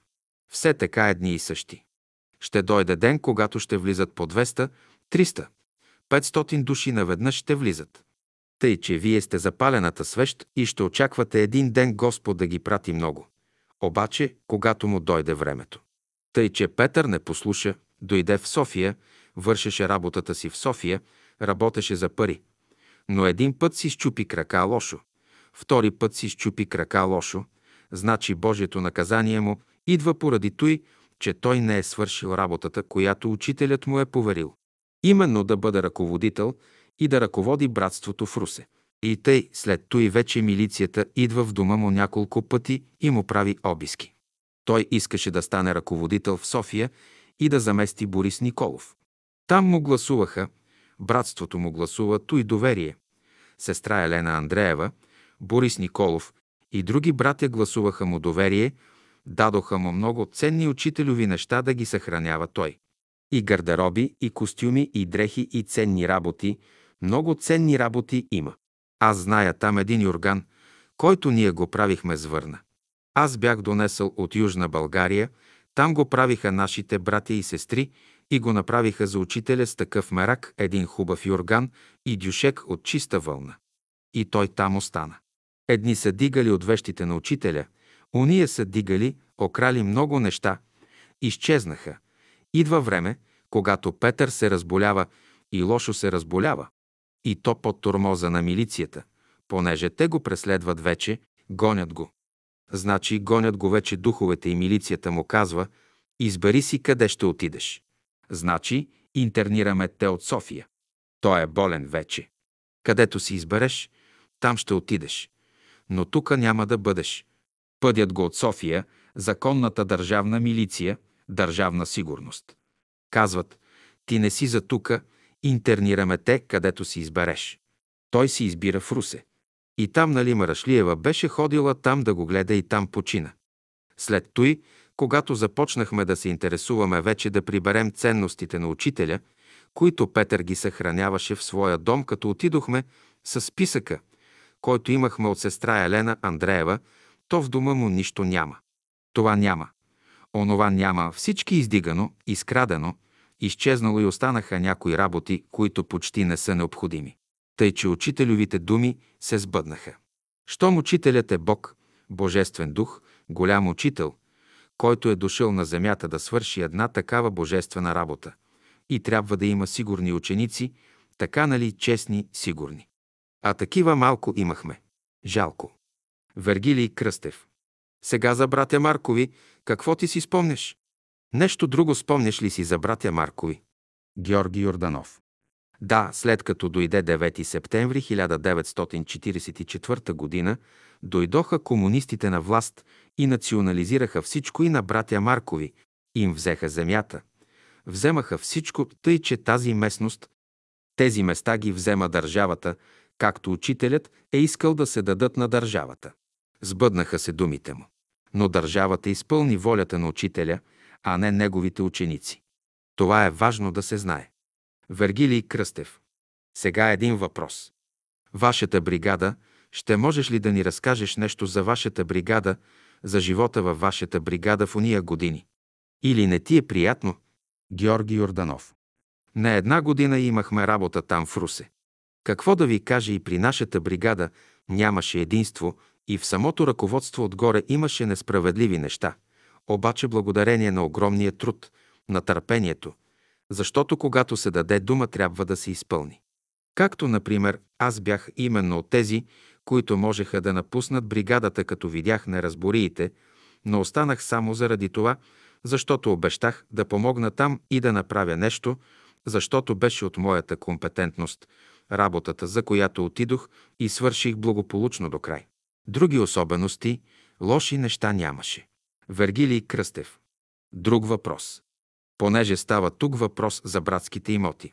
Сега, например, в Търново спомнят ли си нещо за братските имоти, за градините там, как ги взеха, какво, що и как? Георги Йорданов. Вижте какво. Аз зная, една година работихме там с един наш брат Георги Илиев и брат Стамат, който беше останал от учителя определен да седи там в този кьошк, гдето са ставали съборите. Някои си бяха взели квартира и на другия ден отидохме при него да се видим и той като ни видя, казва, къде сте? На квартира. Вземахме си. И отидохме с него, вземахме си багажа. И той ни взема при себе си в колибата, в това място, гдето са ставали съборите на братството през 1922-1925 година в Търново. И тъй живяхме в тази градина при брат Стамат. И много плодове имаше тогава там в Велико Търново. Дини пъпеши, грозде, голямо изобилие. Правехме там чудни гювечи. Това мога да кажа от моите спомени за градината. Имам и едно запознанство с сина, внука по право на този брат Тотев, за когото ще ви разкажа за него. Неговият внук Тотю Тотев, той бе архитект, разправяше. Той разправяше, че е била на дядо му тази градина. Виж съвпадение. Аз правих някакви мозайки на този архитект Тотю Тотев и оттам се запознахме и с майка му, и с самия архитект, и той ми разказа, че дядо му бил от братството от първите и че заболял. И така заболял, че нямало кой да му помогне. Лекари, това, никой не може да му помогне. Той казал да дойде учителя, само учителят ще му помогне. И действително учителят отива. Това са първите години във В. Търново, стоял два-три дена и му помогнал. И го вдигнал, и той от благодарност тогава подарил това място на учителя, на Бялото братство за салон. Именно в този кьошк, тази подарена земя от този брат Тотю Тотев съставали тия събори във В. Търново. Вергилий Кръстев. Брат Стамаци замина и този имот се затри. Георги Йорданов. Познавах се с брат Стамат, много хубав човек беше. Голяма работа. На няколко пъти той е имал желание и молил на учителя да дойде да живее на изгрева като Петър. Обаче учителят му казал, не, ще бъдеш там, ти там ще бъдеш. Твоето място е там сега. Там има друга работа духовна. Ти не знаеш, но там ще бъдеш. Действително след години вече, когато са станали някакви промени, дойдоха нови закони и тази земя се отчужди от държавата. Всичко отида в държавата, както учителят каза. Изпълни се това. Но други го изпълниха.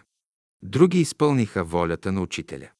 Магнетофонен запис от Вергилий Кръстев, шест към спомените и контактите на Георги Йорданов с приятелите и братството в Русе. Марийка Марашлиева. В местността Свирчовица са имали комуна най-напред анархистите, после комунистите и след това Бялото братство. Свирчовица е на 7 км от Русе, а Липнишката гора е на 10-12 км от Русе. И двете местности са източно от Русе. Баща ми Велико Марашлиев е бил в комуната в Русе само в началото и то за кратко време. Забелязал нечестни работи. Ватев бил председател. Той имал трима сина и две дъщери, но неговите деца считали братския имот като да е на баща им, а в комуната трябва да бъдат крайно честни, за да успее общата работа и да бъде резултатна, затова баща ми се е оттеглил. Според Колю Йорданов през 1935-36 година. Учителят изпраща брат Асен Райчев, пенсионер, бивш военен, счетоводител в Русе. По-късно Колко Йорданов и Йордан Андреев и тримата от София и след това Петър Арабаджиев от Варна. Тяхната задача била да контролират къде отиват приходите от стопанството. Братя Маркови, които работели братския имот, не давали никакви приходи. Били изпратени от учителя, а изгонени от братя Маркови. Аз, Марийка, си спомням много добре. Бях в трети прогимназиален клас, когато брат Райчев беше в Русе на Свирчовица и се беше разболял от неприятностите, които е имал с братя Маркови. Тогава на баща ми бяха дали от братството една голяма стая на Свирчовица, където прекарвахме през лятото две. Три години в голямата къща до къщата и работниците на брат Ватев. Тя е била използвана известно време за обор на конете, но майка ми я беше варосала и макар и пода да беше от пръст, ние си сложихме едно голямо легло, маса и няколко стола, малко покъшнина и така там бяхме като на курорт. Въздухът тогава беше много чист, чудно хубава вода, най-хубавата вода, батмишка вода, идваше от образцов чифлик, пивка и студена. Братя Маркови работеха градината, зеленчуковата, и ни продаваха хубав пресен зарзават. Баща ми имаше дюкян за платове в Русе и с колелото сутрин отиваше и вечер се връщаше от града. Тогава бяха ни дали от братството 3 декара място, на Иван Петров 5 декара, на Георги и Васил Константинови десетина декара и на Георги Димитров и Никола Ватев не зная колко декара земя. Стою Марков облагороди пръчки лозови, а раздадените места бяха обърнати два пъти с лопати и през пролета бяха засети с лузя. Целта беше да се обработят местата и да не стоят празни обрасли с бурени. Тогава имаше ефтина работна ръка от съседното село Липник, сега Николово и другото село Гагаля. Като се разболя брат Райчев една вечер, баща ми го покани на вечеря. Защото при братя Маркови готвели като за здрави хора – лютичко, соленичко и така нататък. След това брат Георги Димитров го взе в Русе в домът си и оттам брат Райчев си отиде в София. Било е 1935-36 година. И докладвал на учителя, че са го изгонили братя Маркови. Освен за нас имаше и друга стая, която дадоха на семейството на Иван Петров, бащата на Магдалена, другарката на Стоян Димитров от Варна. Двете семейства летувахме известно време, но не си спомням колко. Над нашите стаи имаше други, хубави с дюшеме, в които се беше настанил Георги Димитров. Понеже той беше мебелист, беше обзаведен много хубаво. Имаше спалня, столова и така нататък. Имам снимка от това време, направена пред братския салон в Русе, на която са фотографирани брат Райчев, Колю Йорданов, Йордан Андреев и брат Петър Арабаджиев с други братя и сестри от Русе. Имам и още две снимки с Колю Йорданов и Йордан Андреев с братя и сестри. Едната пред консервената работилница на брат Ватев, а другата при блатото, бента, до Зеленчуковата градина на Свирчовица. Не може да се отрече заслугата на братя Маркови, че посрещаха най-любезно много приятели от братството, братя и сестри, както и техни познати и приятели от света. На стопанството работеха брат Симеон и Стою Маркови с работници. Освен Зеленчуковата градина, и те бяха насадили лузя, които обработваха с работници и чираци. Не ми е известно, че учителят не е бил съгласен Петър Филипов да живее в София. Но Петър отиде в София някъде към 1949-50 година. След 9 септември 1944 година, когато забраниха частната търговия, Петър беше известно време в администрацията на Хоремък, а брат му Нойо влезе да работи в производството на сладкарския комбинат. Като работеше в администрацията, Петър уреди 20 сладкарници в Русе и беше добре поставен като уредник. Но когато определиха за сладкарниците почивен ден, в сряда вместо неделя, той не искаше да се подчини. Той настояваше да бъде свободен неделен ден. Но хората в ръководството им се амбицираха и го уволниха дисциплинарно. Доколкото си спомням, това беше в края на пролета през 1948-49 година.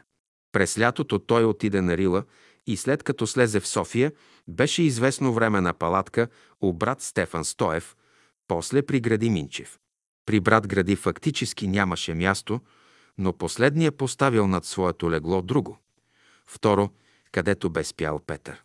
Спомням си, че брат Петър казваше, че от тая деликатна работа в сладкарството той преминал на първо време в София на работа като изкупчие. Ръцете му загробели, имал мазоли от тежката физическа работа. Било му тежко, трудно. Братството в Руси изгуби, мога да кажа, най-ценния брат, който беше като стожер при русенци. В София той не можеше да работи друго, освен тежък физически труд. Такива бяха законите. Софийско жителство даваха само на комунисти, а на другите, особено на хората от братството, жителство не се даваше. Известно време той живя в бараката на Гена Папазова. Тази барака и беше предоставена като агроном и научен работник. Понеже бараката беше до къщата на брат Антов, последният искаше да го изгони оттам и брат Петър води дълго време дела с помощта на брат Богомил Малджиев. След като получи жителство, Софийско Петър си купи място от Васил Славов, който беше осъден след 9 септември 1944 г. и лежа в затвора във връзка с Трайчо Костов. Славов, след като беше осъден, имаше да дължи на държавата и съпругата му продаде част от дворното място, за да посрещне задължението към държавата. Нека не се забравя, че Петър отиде в София да живее след заминаването на учителя около 1949-50 година. Когато беше заведено делото през 1957-58 година срещу Борис Николов и Жечо Панайотов, Петър работеше при гради срещу радиото в градини и паркове. Там изработваха фонтанки за градините, както и други работи. Трябваше да се ходи по адвокати във връзка с делото срещу братството и брат Петър тичаше във връзка с тия работи с сестра Мария Тодорова. Веднъж, когато бях в София, той ме извика и с него ходихме при адвоката доктор Георгиев във връзка с делото на брат Борис. Петър придружаваше сестра Мария Тодорова, когато брат Борис беше в затвора. Той, брат Борис, беше много труден за храната. Имаше болки в стомаха и накрая се наложи да му направят операция от язва и да му съкратят стомаха. Веднъж и аз съпроводих сестра Мария до централния затвор, където лежеше брат Борис. Бях в София по някакъв повод. През последните години преди заминаването на учителя, Петър след като беше ходил в София, беше чул от учителя, че казал да се закупят всички места на изгрева до ЖП линията. От тогава нататък аз имах желание да закупим някакъв имот на изгрева, за което настоявах пред близките си. Баща ми си беше заминал през 1947 година на 12 юли по настояване на брат Петър ние си бяхме направили подялба и не мина месец и излезе закона за едрата градска собственост. Благодарение на това, че се бяхме поделили, не ни засегна закона за едрата градска собственост. След това на 12 декември 1951 г. купих със свако си, съпругът на леля ми, къщата, която имахме до 1978 г. на изгрева от наследниците на брат Матей Калудов. На 4 август 1978 г. бях преместена в оборотно жилище в Люлин. Брат Петър си купи мястото на изгрева през 1950 година. Възможно е, докато е бил жив учителя, да не му е позволявал да идва да живее в София. Но за това нещо никога не съм чувала. Тоя въпрос изниква за мен едва сега, през 1990 година. Затова не съм склонна да твърдя, че учителят бил казал това. Това обаче с положителност може да знае брат Илия Озунов или друг. Брат Петър си е чупил крака само веднъж. Но счупването беше лошо и понеже не му сложиха гипс, кракът му остана по-къс и с течение на времето той куцаше все повече. При операцията, която му направиха, му бяха срязани или може би при щупването сухожилия, което след време се отрази много зле на крака му. Кръвообращението не ставаше правилно.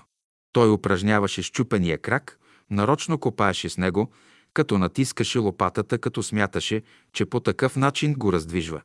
Понеже не ставаше правилно русяване, накрая кракът започна да го боли. За вещите, които бяха дали на съхранение, при него той казваше «Те ги донесоха». Аз не съм настоявал за това. Считам, че това е станало да ги носят при него, защото имаше голям таван, който беше празен, но хубав. Доколкото зная вещите и дрехите на учителя, са предадени на братството от неговия племенник. Ако последният е задържал нещо, то той ще си отговаря за това. Аз съм лично почиствала и изтърсвала дрехите на учителя. Виждала съм хубавият юрган, за който споменава Георги Йорданов. За сведение учителят не го е ползвал и той беше съвършено нов. Имаше и едно хубаво бяло вълнено одеяло, както и възглавница. На тавана при брат Петър имаше голям съндък с юргани и други вещи, може да е имало и дюшек, но там не съм гледала и претърсвала. Там имаше и завивки и други работи за рила. Освен това, при брат Петър имаше на леглата в едната стая дюшеци. Повече не зная. Имаше костюми, пардесю, гардероб, скрин, един съндък с чинии и други прибори, който не е бил отварян, докато съм отивала в неговата къща. Какво е предал племенникът на Петър на братството също не ми е известно. Зная, че Борис Николов бил подарил някакъв специален камертон от учителя на сина на Мара Славова. Обиски са правени на Петър, обаче той не е бил интерниран. Възможно е да са го заплашвали, че ще го интернират. Дори съм си мислила, което съм споделяла с някои близки хора, че има нещо загадъчно, нещо тъмно при неговото заболяване напоследък, защото той беше много здрав и силен. Петър отиде при брат си в село Миндя, в Търновско на 10 юли 1983 г., където брат му Ною имаше имот. Преди да тръгне, той ме помоли да не го оставям сам. През 1976 г. Леля ми беше починала, Свако ми беше починал още през 1962 година. През 1978 година ме бяха извадили от жилището ми и бях изпратена в оборотно жилище в Жека, Люлин. Аз пък прекарвах повече от времето при една наша сестра Донка, проданова на изгрева. Тя беше сама и беше болна. Тъй, че не съставляваше нещо много трудно да тръгна с него, след като виждах, че той не е добре. За колко време отивам, и аз не знаех. Набързо се приготвихме и тръгнахме за село Миндия. От време на време отивахме в Русе. Имаше автобус. След като се влуши състоянието на Петър, а условията на село не бяха добри, особено през зимата за него, ние останахме в Русе, където той почина на 20 април 1984 г. Последният член от братя Маркови. Йордан си замина през 1984 г. на 18 февруари. Така завърши историята с това семейство. Седем салонът в Русе. Тодор Ковачев, внук. Ще кажа няколко думи за част от хората от братството в Русе. Един от тях е Тодор Енчев Ковачев и синът му Боян Тодоров Ковачев. Нашия род има болярски происход. Баба Гинка, съпругата на Тодор Ковачев, е от град Търново, а Тодор Ковачев е от Търговище. След като се оженва за Гинка, получава зестра голям имот в град. Русе в центъра на града. След това той продава имота и взема имота на един турчин, който се изселва от Русе. Имотът също е голям и има възможност за големи материални начинания. Тодор Ковачев има 8 деца. Шестото от децата е баща ми, Боян Ковачев. Майката на баща ми почива рано, когато баща ми е бил на 7-8 години. Веднага след това започват военните години на България от 1912-1919 година. Дядо Тодор и големите му синове са на фронта. Остават вкъщи само най-малките деца, две от които са дъщери. Те са били шестима братя и две дъщери. За препитанието на децата се е грижил един турчин, който е наел от дядо Тодор Дюкяна и срещу тая услуга той имал грижата да се грижи за децата в смисъл да им дава пари. Това не е никаква особена грижа. Те са били иначе на произвола на съдбата. Така минават военните години и децата следствие лошите условия и лошата им съдба, поради което всички измират, остава само баща ми и най-големия син Димитър. Съпругата на Тодор Ковачев Гинка почива някъде около 1910-1911 година. Баща ми е бил при нея, когато тя е починала. Той даже не е разбрал, че е починала и като умряла си е играел с нея. За да има кой да се грижи за големия имот, който има дядо Тодор, а баща ми, който е бил малък, то той бил принуден да си търси друга жена и намира пак от търговище лелята на Марийка Марашлиева на име Руска. Разликата в годините между двамата е била голяма. Възрастта на баба Руска е била същата, какъвто е бил най-големия син Димитър. Така че имало някакво несъответствие в живота при тая голяма разлика във възрастта. Минават военните години, баща ми пораства, дядо ми се оженва и идва момента, когато дядо ми се запознава с учението на учителя Дънов чрез бащата на Марийка Марашлиева. Така той включва цялото семейство да върви в този път на това учение. В това време в Русе се създава комуната на Бялото братство в местността Свирчовица. Баща ми отива там и работи 4 години. През тия 4 години той има възможност да види и добрите, и негативните страни на този колективен живот, който е трябвало да се води там. През 1922 година идва учителят в Русе и посещава комуната на Свирчовица. Преди да дойде учителят на комуната, баща ми боледува от треска. В момента, когато учителят пристига, треската му изчезва. Когато учителят си тръгва, треската отново го започва. Баща ми, живеейки там, има впечатление от целия живот на комуната. Някои страни от този живот са негативни. Той е можал по такъв начин да проведе разговор с учителя на тая тема и е изказал недоволството си от негативните страни в комуната. Учителят се съгласил с него и му казал «Брат, ние за сега правим само опити. Ще видим какви ще излязат опитите. Добре е да спомена тук и една хумористична случка, че при животните, които били използвани при обработката на земята, е имало и един катър. Как е станало, не зная, но учителят бил казал, че в този катър е затворена душата на един владика. И наистина, този катър е правил много бели и много от приятелите там са си изпатили при опит да го яздят. Той намирал начин да ги хвърля от гърба си. Когато баща ми научил, че в този катър живее един владика, имал възможност да го впрегне в каруцата и да отида до Русе и обратно, като непрекъсната карал катъра да тича. Така възпитавал владиката. Тук е добре да спомена една негативна случка, която характеризира упорството и непослушанието на нашите приятели. Те са имали желание за нуждите на земеделието да се здобият с кладенец и решили да изкопаят кладенец. Когато учителят разбрал, че те имат такива намерения, решил да им помогне, като им казал къде да работят. Трудът им ще се увенчае с успех и им посочил също къде има вода. Нашите приятели обаче вместо да отидат да копаят там, където учителят им посочил, отишли да копаят на стотина метра под това място. Копали дълго време и вода не е излязла. Вместо да се върнат да копаят на това място, където учителят им показал, те отишли на 100-150 м над това място. И там отново изгубили един месец да копаят и вода пак не намерили. Така зарязали и едната, и другата дупка, но на това място, което учителят им показал, даже и така, за опит не отишли да проверят и изкопаят, та да видят дали има вода или няма. Поне да проверят думите на учителя. Не. Зарязали и не копали кладенец повече. И до сега кладенец на това място няма. Има чешми на друго място, естествени, гдето е излязла водата и направени чешми, но кладенец не направили. Така баща ми изкарал 4 години. След той живота го е подвел на други места, но с учението не прекратил. Участвал е така активно, доколкото може, активно в братския живот. Даже годината, в която е строена на рила заслона и кухнята. Той е бил там и участвал в този строеж. Тук пак мога да спомена една случка. При донасяне на плочите за покрива на кухнята, които са носени от мястото над Петото езеро, той също е мъкнал плочи.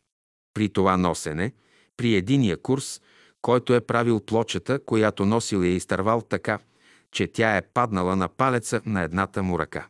Просто го премазал палеца. Другите приятели, като видели какво е станало, кога са успели, но казали на учителя за тая случка и докато баща ми се ориентира какво да прави, учителят идва и носи едно шише с спирт и памук. Предложил си услугите. Баща ми си подал ръката. И той само с памука почистил раната и просто до вечерта нямало и следа от това, че пръста е бил така травмиран. И аз си спомням, че баща ми казваше. Даже сега не мога да кажа кой пръст, на коя ръка пръста е бил премазан. Не бил останал никакъв белек. По-нататък баща ми е решил да дойде в София да живее. И наистина осъществил намерението си, дошъл в София и живял няколко месеца. Годината е 1927 година, когато на изгрева се строи салонът. В тоя строеж и той е участвал. Салонът обаче 1927 година бива построен, но дървената част, врати и прозорци не са били поставени. Учителят е извикал баща ми, който беше майстор в дървообработването. Извикал го и му е предложил той да направи вратите и прозорците.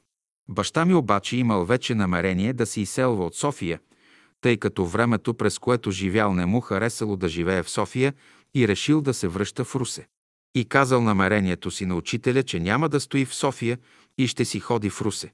И тъй как да каже безотговорно или без да мисли много отхвърлил едно предложение на учителя.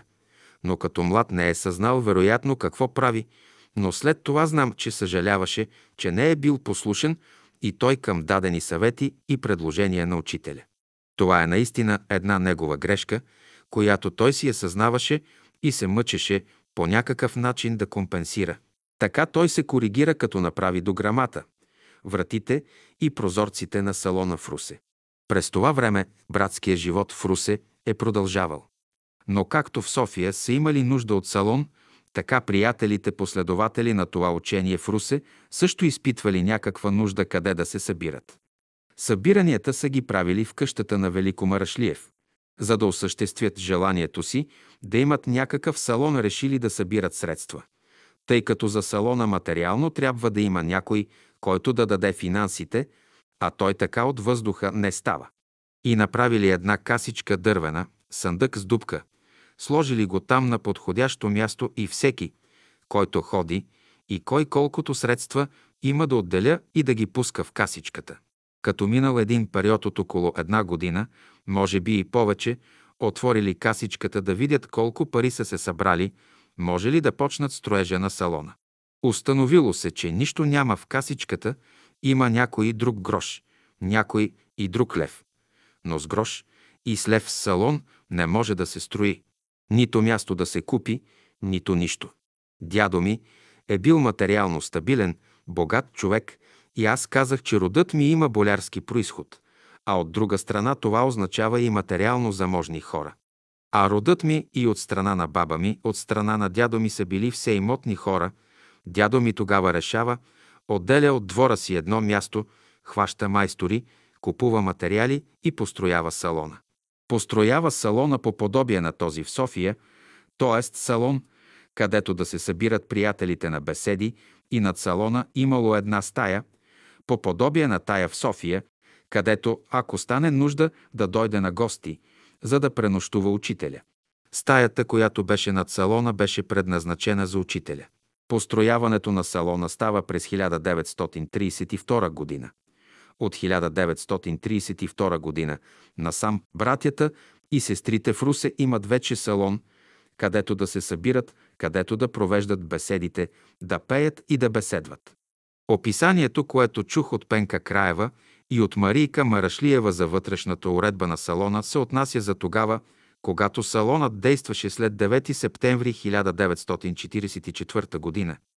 Това описание не отговаря на обстановката, която е била преди това, след 1932 година.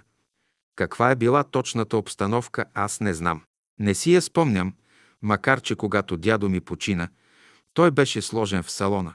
Всички наши приятели да имат възможност да дойдат при него, но пак не си спомням обстановката. Спомням си положението, как беше поставено всичко, но обстановката точно не си спомням на салона. В това описание на салона с врати, с прозорци, колко броя и така нататък столове при обзавеждането, дървената част е направена от баща ми. Аз може би не знам да е казвал, но може би това да е била някаква компенсация за това, гдето не е направил дървенията на салона в София. Тук искам да спомена, че учителят не е бил доволен от направената дървена част на тоя майстор, който я е правил. Там на изгрева салона, който е бил направен, дървената част, която е била направена.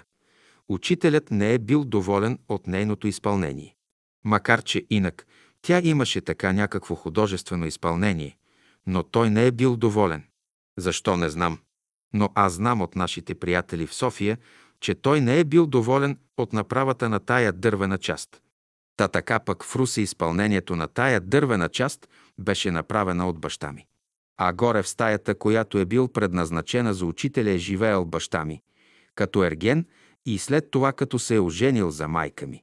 Дядо ми и втората му жена, баба Руска, са живели в къщата, която е била хубава за него време, пък и след това. Те са живели там, а той не е живеел при тях. Той живеел в тая стая горе. И след като се оженва за майка ми Босилка, той продължава да живее там. Те продължават да живеят в тази стая и това е единствената стая фактически, в която те живеят. Там съм роден и аз, там е роден и брат ми в тая стая. Тук вече трябва да продължа с неприятните неща в семейството на дядо ми, тъй като тази млада негова жена. Баба Руска е водила някаква такава политика, която е в ущърп на семейния колектив и облагодетелствува нейния род. Тук започват едни конфликти и след като и баща ми се оженва, те още се засилват. И тази баба руска, макар че не е много добре да споменавам тия негативни неща, но ги казвам, защото те ще послужат после, за да се разбере някой от нещата, защо са се движили така събитията около салона.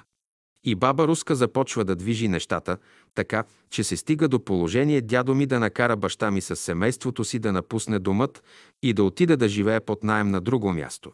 Макар, че това друго място наистина е било много хубаво и стопанката на къщата е била много доволна от нас като наематели. Тя не е живеела в Русе, а си имала друг имот в Пловдив и там живеела, така че ние ползвахме целият имот, който имаше. Впоследствие тя ни предлагаше и да го купим и тък му ставаше тази договореност за купуването на имота. Когато събитията около дядо ми станаха такива, че нямаше нужда от купуването на имота в такъв смисъл. Баба Руска, след като ние излизаме от дома на дядо ми, тя извиква да живее на същото място нейния си брат от Търговище. Казваше се Калю. И той живее на нашето място. То само по себе си не е нещо особено и няма нищо общо с събитията по-нататък. Но тя е успяла да убеди дядо ми, той да й направи на нея четири завещания на целия имот, който е притежавал. Това, разбира се, не остава скрито и достига до знанието и на баща ми. Дядо ми, след като е направил тия четири завещания, обаче се почувства зле и физически, и психически, макар че до тогава бил много здрав. И започва да търси да прави контакт с баща ми. Баща ми дълго време опорства и не ще да осъществи контакта и връзката той осъществява с майка ми. И най-после майка ми успя да го убеди баща ми да направи контакт с дядо ми и при тази среща дядо ми е изказал желанието си ние да се върнем отново да живеем там. Баща ми тогава му е поставил условие. Може, обаче, при условие, че се развалят тия четири завещания. Дядо ми се е съгласил и баща ми поема ангажимента да го осъществи на дело. За целта трябва дядо ми да бъде заведен при съдебните власти и те да развалят тези завещания. Той наема файтон и го завежда при тия административни органи, където се извършва развалянето. За това разваляне никой не знае, освен баща ми, дядо ми и адвоката. Когато развалят завещанията, адвоката, който е наед да движи юридическите постановки на нещата и нотариуса, който изпълнява тия служебни задължения, предлагат на баща ми, тия същите завещания да се прехвърлят на негово име и по този начин целият имот да стане притежание на баща ми. Така предложението е съблазнително, но баща ми е категоричен. Той казва, че иска наследството да бъде по закон. Както е законът в държавата, така да бъде. Никакви завещания не ще. И наистина завещанията биват развалени. Може би няколко дена след това дядо ми се успокоява и си заминава за другия свят. След събитията около смъртта, започват вече да следват събитията около разделянето на имота, който не е малък и който е съблазнителен за всички. Наследниците са трима. Законни наследници. Баща ми, брат му, най-големия брат, който е жив, Димитър, и съпругата на дядо ми, баба Руска. Имота може да се раздели поравно. Така е било и по закон, може би не си спомням точно тия неща. Но истина е, че при самата подялба нещата се развиват в друг аспект. Първо наследницата баба Руска знае, че има четири завещания и е спокойна и движи нещата така, като вече стопанин на имота и чака с нетърпение да се отвори завещанието. Какво било обаче очудването й, когато разбрала, че тия завещания са развалени? Това прави преврат в събитията. Баща ми поканва при подялбата съседите да са свидетели на подялбата. След като се установява истината по тия административни неща, тогава баща ми прави предложение. Той взема тази част на имота, където е салонът си къщата, където е живеел дядо ми. Дядо ми е имал голям имот, така че по средата му служеше за улица, даже много от съкварталците, за да съкратят, да не обикалят целия квартал, минаваха през двора, нашия двор. А дядо ми, за да си обезпечи, така по-сносни старини е направил много къщи в двора и слагал наематели, които от найемите е живеел спокойно. А освен имота, който е в града, имаше и лозя. Баща ми, понеже си имаше своя лозе, той се отказа да участва и да получи част от лозята. Лозята си ги разделиха баба Руска и чичо ми Димитър. А от имота в града баща ми взе най-малката част. Това беше къщата, която имаше плюс дюкяна на дядо ми с складови помещения и салона, а салона не носеше никакви доходи на нас, на баща ми. Докато другите части на имота вече носеха доходи на новите притежатели, тъй като в тях имаше къщи, където живееха наематели и носеха доходи на вече новите стопани, чичуми и баба Руска. Те бяха и по площ, и по-големи. Така че в другите части, които получиха в съседство до нас, беше Чичуми. Той получи две къщи. Едната, в която живеят и едната, в която има наематели. А баба Руска получи три къщи. Така беше. Най-голямо дворно място и три къщи. В едната да живее тя и другите две с наематели. Имаше две семейства наематели. С нея наедно отиде да живее и брат и Калю в тая вече нова част. Делът на баща ми беше една къща и салона. Доходи от имота ние нямахме. А освен това, и лозя ние не получихме от тия селскостопански имоти, които дядо ми също имаше. От тях баща ми изобщо се отказа, не щеше да участва. Ето така стоят нещата около салона до почиването на дядо ми. До тогава салона е функционирал. Между другото почват политическите събития в България. Дядо ми почива през лятото на 1943 година, може би през месец август. А салонът функционира, но ние вече живеем в наследствената къща на дядо ми. Но при политическите събития, които идват, то нашите приятели вследствие тия политически събития всеки търси начин за оцеляване. Посещението в салона вече намалява. Няма това активно посещение, пък и политическите събития не дават много големи възможности за проява на тия наши така стремления, които имаме от учението. С идването на 9 септември 1944 г. събитията в България вече придобиват друг характер. Властта беше поета от комунистите и те бързо извадиха закони, които облагодетелствуват тях. Един от тия закони беше и това, че хората, които нямат имот, трябва да живеят в имота на тия, които имат. И така изкараха закон, че не може всеки един да живее в самостоятелна стая. Законът беше, че двама души задължително да бъдат в една стая. При нас къщата, която имахме, беше от две стаи. И тя според закона задоволяваше напълно нашите нужди. Салонът и стаята и помещенията под салона, а той беше целият салон отдолу с помещение, три стаи имаше отдолу, то трябваше ние да ги дадем по някакъв начин под найем. За да не стане това, баща ми направи салона на работилница. Така вече по този начин той, салонът стана не жилище, а средство за прехрана на семейството. Интервенциите, които правеше властта, да го вземе за ов клуб за техни партийни нужди отпадна. Въпреки това обаче помещенията под салона дразнеха представителите на властта, може би някой ходеше и нарочно ги насочваше и заради това ние се принудихме да вземем плюс това и наематели.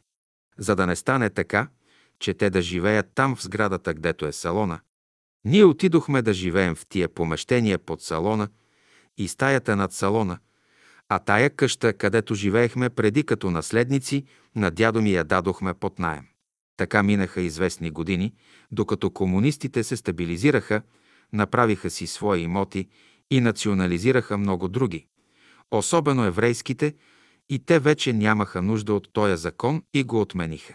При тая отмяна вече ние търсехме начин да излезем от положението и искахме да извадим наемателите. Те бяха обаче много опърничеви хора и с думи не ставаше. Баща ми беше принуден да заведе няколко дела и тия дела до нищо не доведоха и тогава някой го беше научил. Та три дела изведнъж заведе, за да ги извади и наистина стоя фронтален натиск от три дела успя да ги извади. Сега вече помещенията бяха празни и салона можеше да се ползва по предназначението си. Никой обаче от нашите приятели не се интересуваше от това и наистина баща ми продължаваше да го ползва за работилница. Трябва да кажа даже, че когато го ползваше за работилница, продължаваше тоя натиск, който оказваше властта.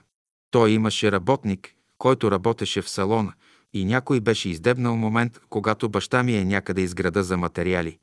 И нещо друго, и беше влязал, и беше ударил по главата работника. Така че имаше нужда и от медицинска намеса, за да се оправи човека. Беше го травмирал здравата по главата. С някаква тояга му беше разбил черепа. Тъй, че аз мисля, че малко приятели, пак може би изобщо никой да не знае тия събития около натиска, интервенцията, която оказваше властта върху нас, за да може да обсебят салона за техни нужди. Както и да е салонът имаше възможност вече да се ползва по предназначение, но никой не идваше да го ползва. Може би нашите приятели са се страхували от острия език, който имаше баща ми, да дойдат да го вземат. Не знам, но вероятно са се оплакали на приятелите в София. В София вече след заминаването на учителя има братски съвет, има ръководство. В Русе има или няма, но тия, които са се мислили за някакви ръководители, са се оплакали вероятно в София. В София приятелите ръководители решават, че трябва да изпратят някакъв парламентьор. И кой да бъде той, решили да пратят гради Колев Минчев. Нашият добър приятел, предполагам, че много от приятелите го познават. Той сега вече не е между нас. Гради идва в Русе с тая мисия да провежда дипломатичен разговор с баща ми, така че да го убеди да отстъпи салона за нуждите на братството. С Гради аз съм говорил много пъти и той много пъти ми е приказвал по разни поводи. Как е дошъл в Русе, какви намерения е имал, как е смятал, че трябва да проведе един много дипломатичен разговор и предполагал, че ще срещне голям отпор. Изобщо нещата са били нарисувани в една светлина – в смисъл, че там стои един цербер и не дава салона. Какво било обаче очудването му, когато още със споменаването баща ми казва, че салона е на ваше разположение, само че никой не идва да го иска, за да го ползва. И за да не стои така, и за да не бъде обект на приказките на хората и някои злосторници да искат да го наемат по някакъв начин, той го държи, като го ползва за дърводелска работилница за производствени нужди. След този разговор с гради нещата се оформят в смисъл, че няма препятствие вече за ползването на салона. Приятелите в Русе поемат грижата и започват да го устройват, така че той да се ползва. И наистина, той бива устроен и Пенка Краева и Марийка Марашлиева. Описанието, което са направили, е много подробно и картинно отговаря напълно на истината на обстановката, която имаше салона от този момент нататък. Започва функционирането на салона. Но салонът е материално средство. Там нещата не стават само с хубави мисли. Лятно време, когато се ползва, пак грижата му не е голяма. Но зимно време грижата му е голяма. А за да може целогодишно ползването на салона да става, трябва да се мисли от лятото. Известно е, че събранията в салона стават в седмицата няколко пъти. И сутрин рано в неделя, и сутрин рано в сряда, и сутрин рано в петък.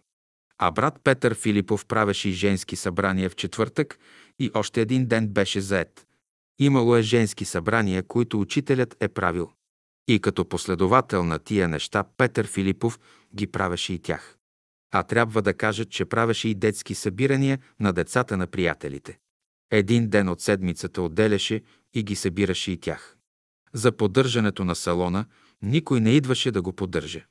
Всички го ползваха както се ходи на кино, на театър, на опера, на влака. Трябва да има някои хора, които да го поддържат. В кината имат хора, които ги поддържат, също в театрите. Стопаните на тия заведения си имат грижата да ги поддържат, но стопаните на салона нямаха грижата да поддържат салона. Те само го ползваха.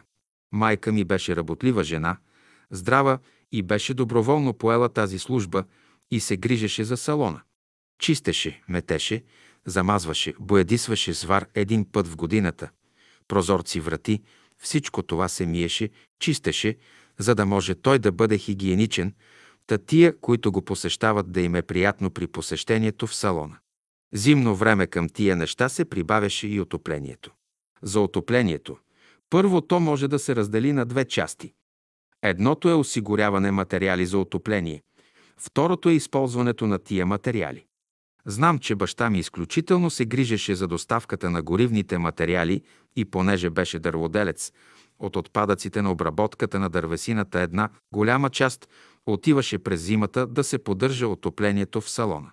В интерес на истината трябва да кажа, че може би братята и сестрите са събирали пари или какво още не знам, но брат Новаков по някой път купуваше дърва. Но те пристигаха, разтоварваха ги транспортните средства на улицата пред къщата и с това свършваше грижата на нашите приятели за отоплението. Вкарването на дървата вътре в мазата, привеждането им във вид, че те да могат да влизат в печката, изваждането от мазата и по-нататък употребата на дървата в печката, за тая работа никой не се занимаваше с изключение на майка ми. Всички растяха духовно напред и не искаха да се занимават с тази груба материя. Наистина много груба материя, много сили отнема на човека, за да се затопли салона през зимата. Той беше голям, а печката беше само една. Трябваше време, зимите в Русе са солидни и дълги и студени, трябваше да се запали печката от вечерта, за да може сутринта в 5 часа, когато нашите приятели пристигнат, салона да е вече приятно отоплен и те да могат спокойно да слушат беседата и да пеят песните. За да се поддържа печката, обаче трябва някой да седи до нея. Не можеш да хвърлиш дървата и да си ходиш да спиш. Отново майка ми изгубваше по няколко пъти в седмицата нощите, прекарваше ги в салона, за да поддържа непрекъснато печката, тя да е в изправност. Пък и горяща печка не може да се остави без наблюдение. То е опасно и от пожар. Всичко се случва. Трябваше някой да стои и тя стоеше. Баща ми беше заед с професията си и не можеше да се занимава с това, а майка ми, като домакиня, беше поела и тази част, грижата за отоплението на салона. И го правеше. Често пъти нашите сестри я заварваха да дреме до печката. И като виждат, че тя е доста изморена, препоръчваха и да си сложи едно легло до печката и там да спи до печката, хем да поддържа отоплението на салона, хем пък и ще спи. То може би, който е много напреднал в духовно отношение, може и да спи и да поддържа печка, но изостанали хора като майка ми не можеше и тя трябваше да придрямва на стола до печката. Пак го споменавам това, не за нещо друго, а защото вече чух изказването на нашите сестри, които описват живота на братството, изпускат тия моменти, а пък те са необходими за уясняване на по-нататъчните събития на живота на братството в Русе. Така вървеше живота в Русе. Братята и сестрите идваха, пееха и точно така беше, както го описва Пенка Краева. Идват, приятно им е, пеят си, слушат беседата. После пак пеят и си отиват. Стават вечери на 27 декември, на 22 септември, на 22 март и може би и някои други, не знам. Празнуват приятелите, но за да се приведе салона във вид удобен за празнуване, да се подредят столовете вече в друг вид, да се намерят маси, да се сложат тия маси, да се приведат тия маси в естетичен вид, да се нареди на тия маси и храна, и всичко в тая работа изключително участие вземаше майка ми. Другите пристигаха, ръкуват се, поздравяват се за пролета, за есента, за всичко. Но за подреждането те смятаха, че някои ангели или архангели или от тая стълбица от девет иерархии някой го прави. Може би те го правят, но не някой човек от приятелите да вземе, та да го направи. И наистина пристигаха, минаваше целият ритуал от край до край с песните, с четенето, с пеенето, с яденето и като свърши яденето всички пак се поздравяват, кой каквото има останало слага в турбата, заминава. А чистенето, подреждането и привеждането на салона отново във вид удобен за ползване при четене на беседа, трябваше да го прави майка ми. Често съм вземал участие и аз, защото ставаше така, че някой път вечерята е в такъв ден, че на другия ден сутринта трябва да има беседа. Или се случва сряда, или се случва петък, или се случва срещу неделя, а значи трябва салона още същата вечер да се приведе в такъв вид, че нашите приятели, като дойдат вече всичко да е вред и те отново да могат да се молят на Господа за тяхното щастие. Правеха го и наистина, салонът биваше вред, но този ред го правеше не някой друг, а майка ми.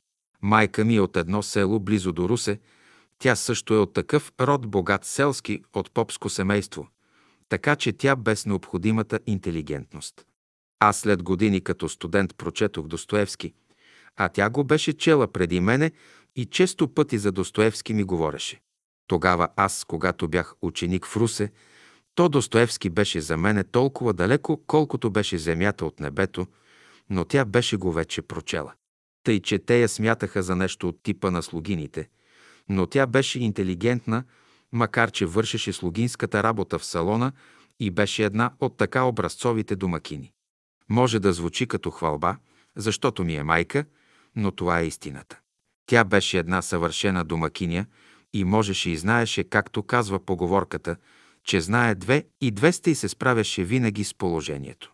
Така вървяха събитията и всички си вървяха по този отъпкания път. Никой не му идваше на ума, че нещата ще почнат да се развиват по друг начин. Защото те живееха според мене като сумнамбули и в една такава приятност. Обаче съдбата направи и посочи друг начин и разтърси тия наши заспали приятели.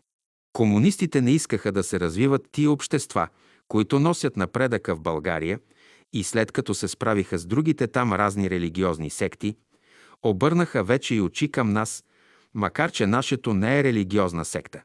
То е научно учение, обаче така може би имаме вина всички ние, за да се смята, че е секта от управляващите в страната, пък и ние ходим и съдействуваме за това. Факт е, че братските съвети, които съществуват, но това е друга тема. Така че дойде този момент, когато властта атакува, обискира и взе беседите. От нас, от салона, когато събитието стана през 1957 година, то взели един камион с беседи. И от къщата взеха беседите, които ние имахме, личните и тия, които бяха общите в салона. Един камион беседи бяха натоварили и са ги откарали, където им е наредено. От тук нататък започват вече трудните събития и дойде времето, когато за много хора животът беше труден. Труден се оказа живота и на нашите приятели. Един от тях беше и Петър Филипов. За него беше трудно да остане в Русе, да продължи да работи и да живее и се премести в София. За това му преместване в София баща ми често го обвиняваше и му викаше «Петре, ти дезертира». Защото наистина Петър Филипов беше един от нашите приятели, който успяваше да обедини приятелите от братството в Русе и те доброволно или на сила, не знам, но идваха и посещаваха събранията, лекциите, произнасянето при четенето. Имаше си система, която може би от братския съвет от София е подредена и в тая система те се движеха. Тая канализация, която имаше, тя не създаваше никаква нужда за мислене.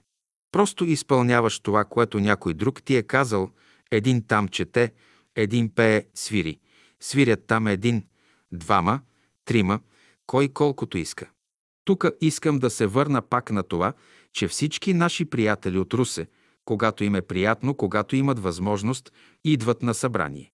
Когато обаче имат някакви техни причини, какви не знам, не идват на събрание. Майка ми, ние обаче не можеше да си сложим шапката и да заминем някъде. Ние трябваше през всичкото време да сме там, защото салона трябва да функционира. Ние не можем да си вземем шапката и да отидем да си вършим някоя своя лична работа. Ние трябва да я вършим така, че салона да работи. А пък нашите приятели, кой когато искаше, някой път идват 5 души, някой път идват 20 души. Значи останалите 15 си имат някаква друга работа. И тя е по-важна от тази на слушане на беседа, на получаване знания, които учителят дава, другата им работа е по-важна и те загърбват беседата и отиват и си вършат своята работа. Ние обаче нямахме тая привилегия да смятаме нашата работа за по-важна. Ние трябваше да стоим там и да даваме възможно един човек да дойде, но той да бъде посрещнат, да си ползва салона както трябва, както са направили канализацията Братския съвет от София. И наистина тя действаше безотказно. Няма нужда да си тормозиш мозъка. Просто я изпълняваш. Така че това пак го казвам с оглед следващите събития. Следващите събития бяха така, че един отиде в София, друг отиде не знам къде и приятелите в Русе започнаха да намаляват. И се стигаше до там, че някой път никой не идва на събрание. От друга страна, пак политическите събития у нас доведоха до това, че ръководните комунистически кадри търсеха къде да си направят хубави квартали, където да си направят жилища. Един такъв квартал се оказа нашият.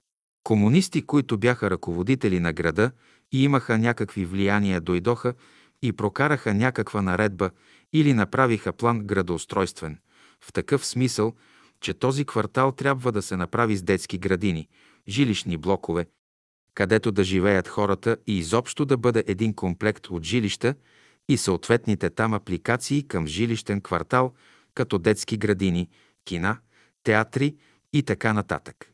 Този план на града засегна нашия квартал. Това, разбира се, бяха само големи приказки, за да може зад тия приказки тия мижеви комунистически кадри, като стояха зад тия приказки, за да могат по този начин да осъществят построяването на свои жилища в този квартал.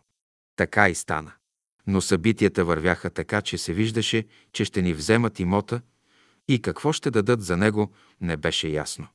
От друга страна, посещението вече казах на салона намаляваше.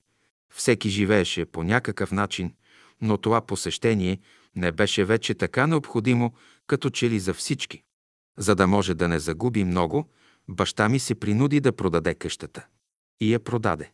След това, като продаде къщата, работилницата, която имаше си я направи на къща и там живееше.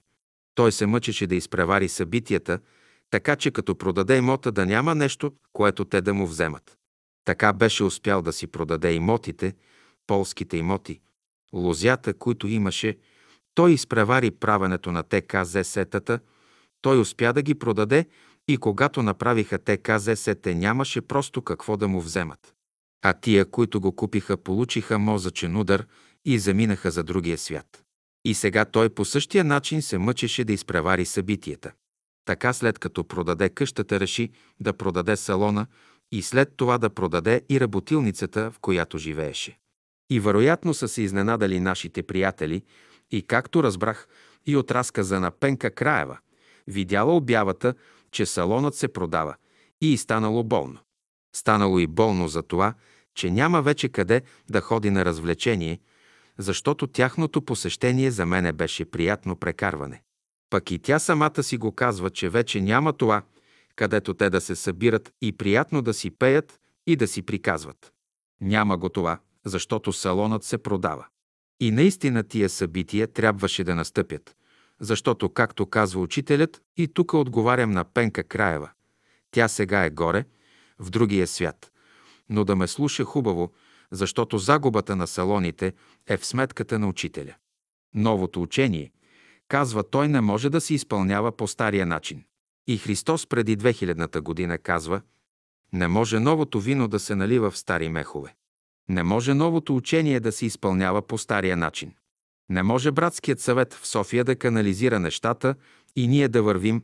Всеки иска, не иска в този канал, в който ни праща братският съвет. Братският съвет иска да ни направи като хората в казармата. Само да изпълняваме, а ние да не мислим. Е, има хора като Пенка Краева, които съжаляват, че им отнемат това животинско съществуване, някой друг да се грижи за тях, те да идват в салона на топличко, на приятничко, на изчистено, да слушат половин час или един час беседа, да пеят две-три песни и след това поживо, по-здраво, както се ходи на театър, да се приберат вкъщи и да мислят кога пак ще дойде този приятен момент. Е, тия приятни моменти свършиха. Сега трябва всеки да мисли и да се учи по друг начин да осъществява това учение. Защото това е учение, това е наука. Тя не може с ядене и с пиене да се научи. Тя трябва да се научи по друг начин. Както математиците, както лекарите, както инженерите, както всички, които учат във висшите учебни заведения и искат да научат нещо, употребяват воля и сили и знание и безсъние да научат нещо, така също за това учение се изисква много повече и безсъние, и четене, и писане, за да се научи. Те обаче искат някой там да им пее, някой там да им приказва и те само да слушат. Ама то това е учение, не е приспивна забавачница, където някой там да те залъгват нещо. Учение е това, и аз използвам момента, за да им кажа на всички приятели, ако имат изобщо в главата си намерението да четат, защото те не четат. Нито четат тия книги, гдето излизат от поредицата изгревът на бялото братство пее и свири, учи и живее, нито четат беседите. И когато аз казах веднъж на Благовест Жеков, който е председател на Братския съвет, да прочете Еди коя си страница от том първо римско на тая поредица изгревът, той пита. Ама трябва ли да я чета?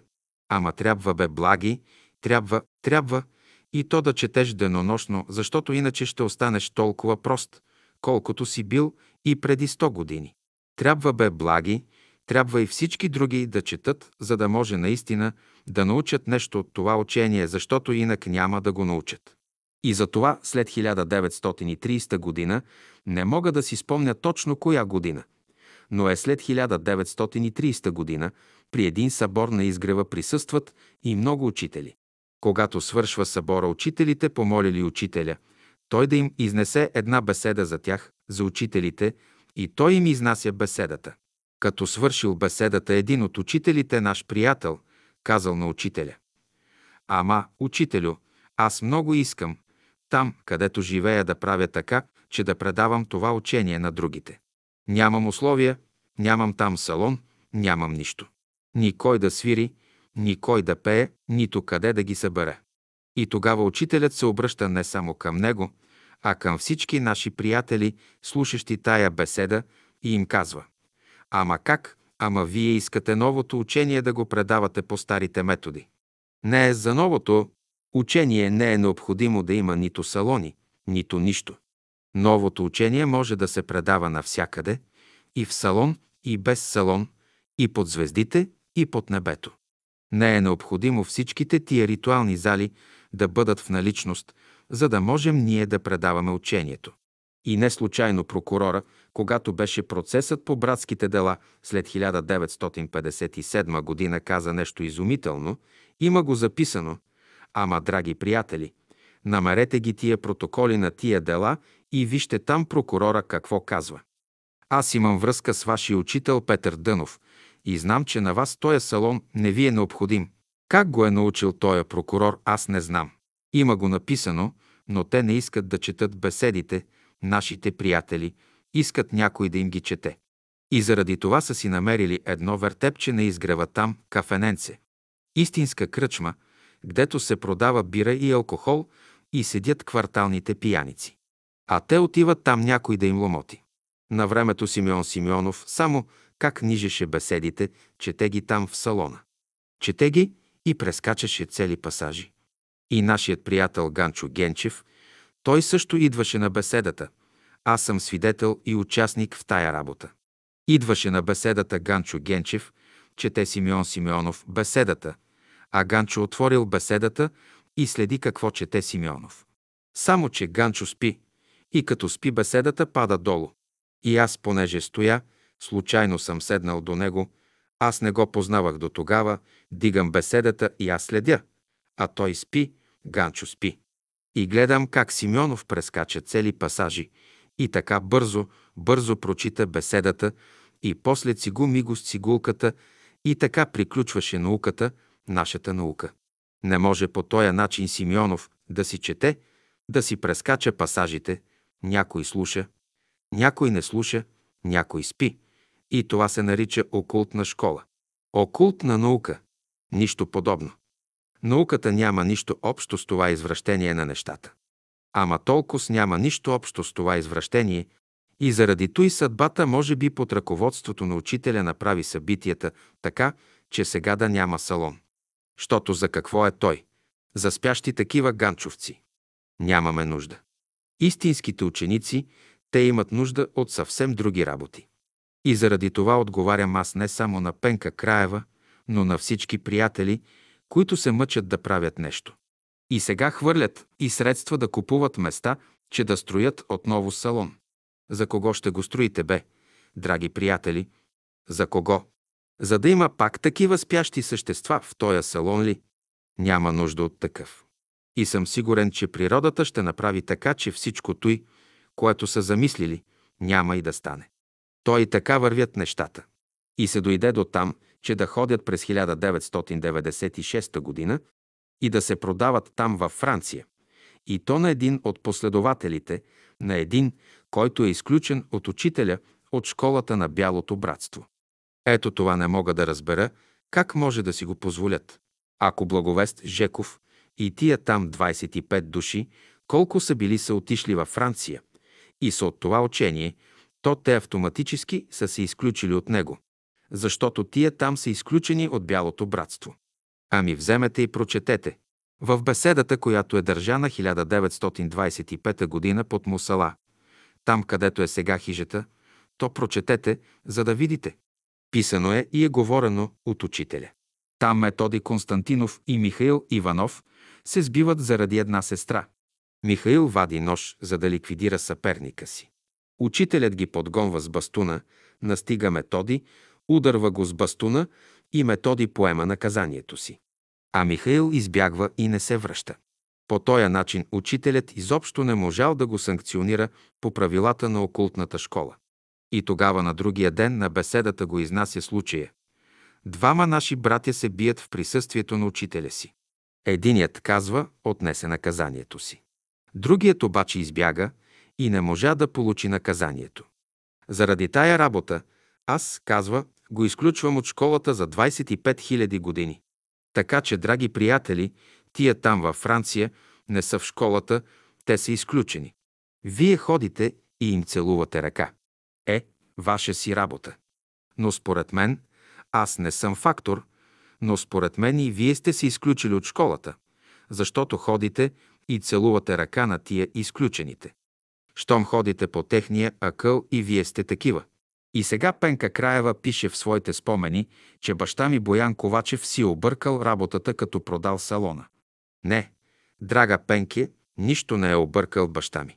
Всичко е направил както трябва. Отървал се от салона, защото той години наред ви служи като слуга, той и майка ми главно. Той слугуваше в този салон, а вие идвахте и само търкахте прага на този салон, ама нищо не научихте. И заради това, не че баща ми не си е свършил работата и не знам какви всякакви тълкования още му се преписват, поради той, че той е продал салона. Не, продажбата на салона не само подобри и оправи положението на нашите приятели в Русе. Те нямаха нужда вече от този салон. Ама те самите вече идваха от време-време. И за какво им е той, за да спятли в него? За да си прекарват времето така, приятни мигове, както другите хора ходят на ресторант, ходят на цирк, ходят на театър, ходят на кино. Не, салонът не е за тия работи. И понеже той се превърна в това, заради това и съдбата направи така. А това, че баща ми със своята дълновисност изпреварва някои събития на управляващата комунистическа партия, това е съвсем друга работа. Просто находчив човек, разбира от материалните неща и ги движи така, че да не бъде уязвен от комунизма. А не, че комунизмът бил направил това и това. Не, баща ми просто изпреварва нещата. Това е истината, изпреварва. А това, че няма за лентяйте вече тихо, спокойно място, където те да пребивават на топличко, на приятно, на чист въздух, да има кой да им слага софра, това е съвсем друга работа. Тая тяхна загуба, така или инак ще я има. И от тук нататък няма да има такива работи. Макар, че те по инерция, всички те си го правят. Продължават да се събират на 22 март, 22 септември и не нещо друго. Ами правят разни ритуали, както става навсякъде в черквата и където се е изродило учението на Христа. Но учителят казва, аз, казва, няма да допусна да се изроди, да се изопачи учението. Ама, приятели, прочетете и призванието. И там ще видите глад, мор и разорение чака българския народ, ако не тръгне в пътя на това учение. А то това учение не е никак лесно. Така завърши салонът в Русе. Баща ми го продаде, но го продаде не за да си оправи някакви материални положения. Нищо подобно. Баща ми нямаше нужда от тия материални средства. Той просто не искаше да отидат нещата в ръцете на някои кълпазани. И заради той го продаде. И в края на краищата пък продаде не нещо на някого, а продаде това, което е негово. Така че не е ощетил никого. Там казват сестра Пенка и сестра Марийка, че баща ми, за да даде салона, поставил условие, че му трябват 100 000 лева да си направи работилница, че ако му дадат, и тогава ще даде салона. Нищо подобно. Нищо подобно няма в тая работа. Това са си техни умозаключения. Как са стигнали с тия си мозъци до тия заключения, това си е тяхна работа. Но аз съм длъжен да кажа, че тъй не е, че баща ми ме искал пари и че има искал 100 000 лева, за да си направи работилница. Аз знам, че работилницата струваше тогава на баща ми 60 000 лева. И той пари имаше, но беше ги вложил в материали и нямаше достатъчно. Тия 60 000 лева и е взел назаем от Петър, от Новаков и от Пенка Краева.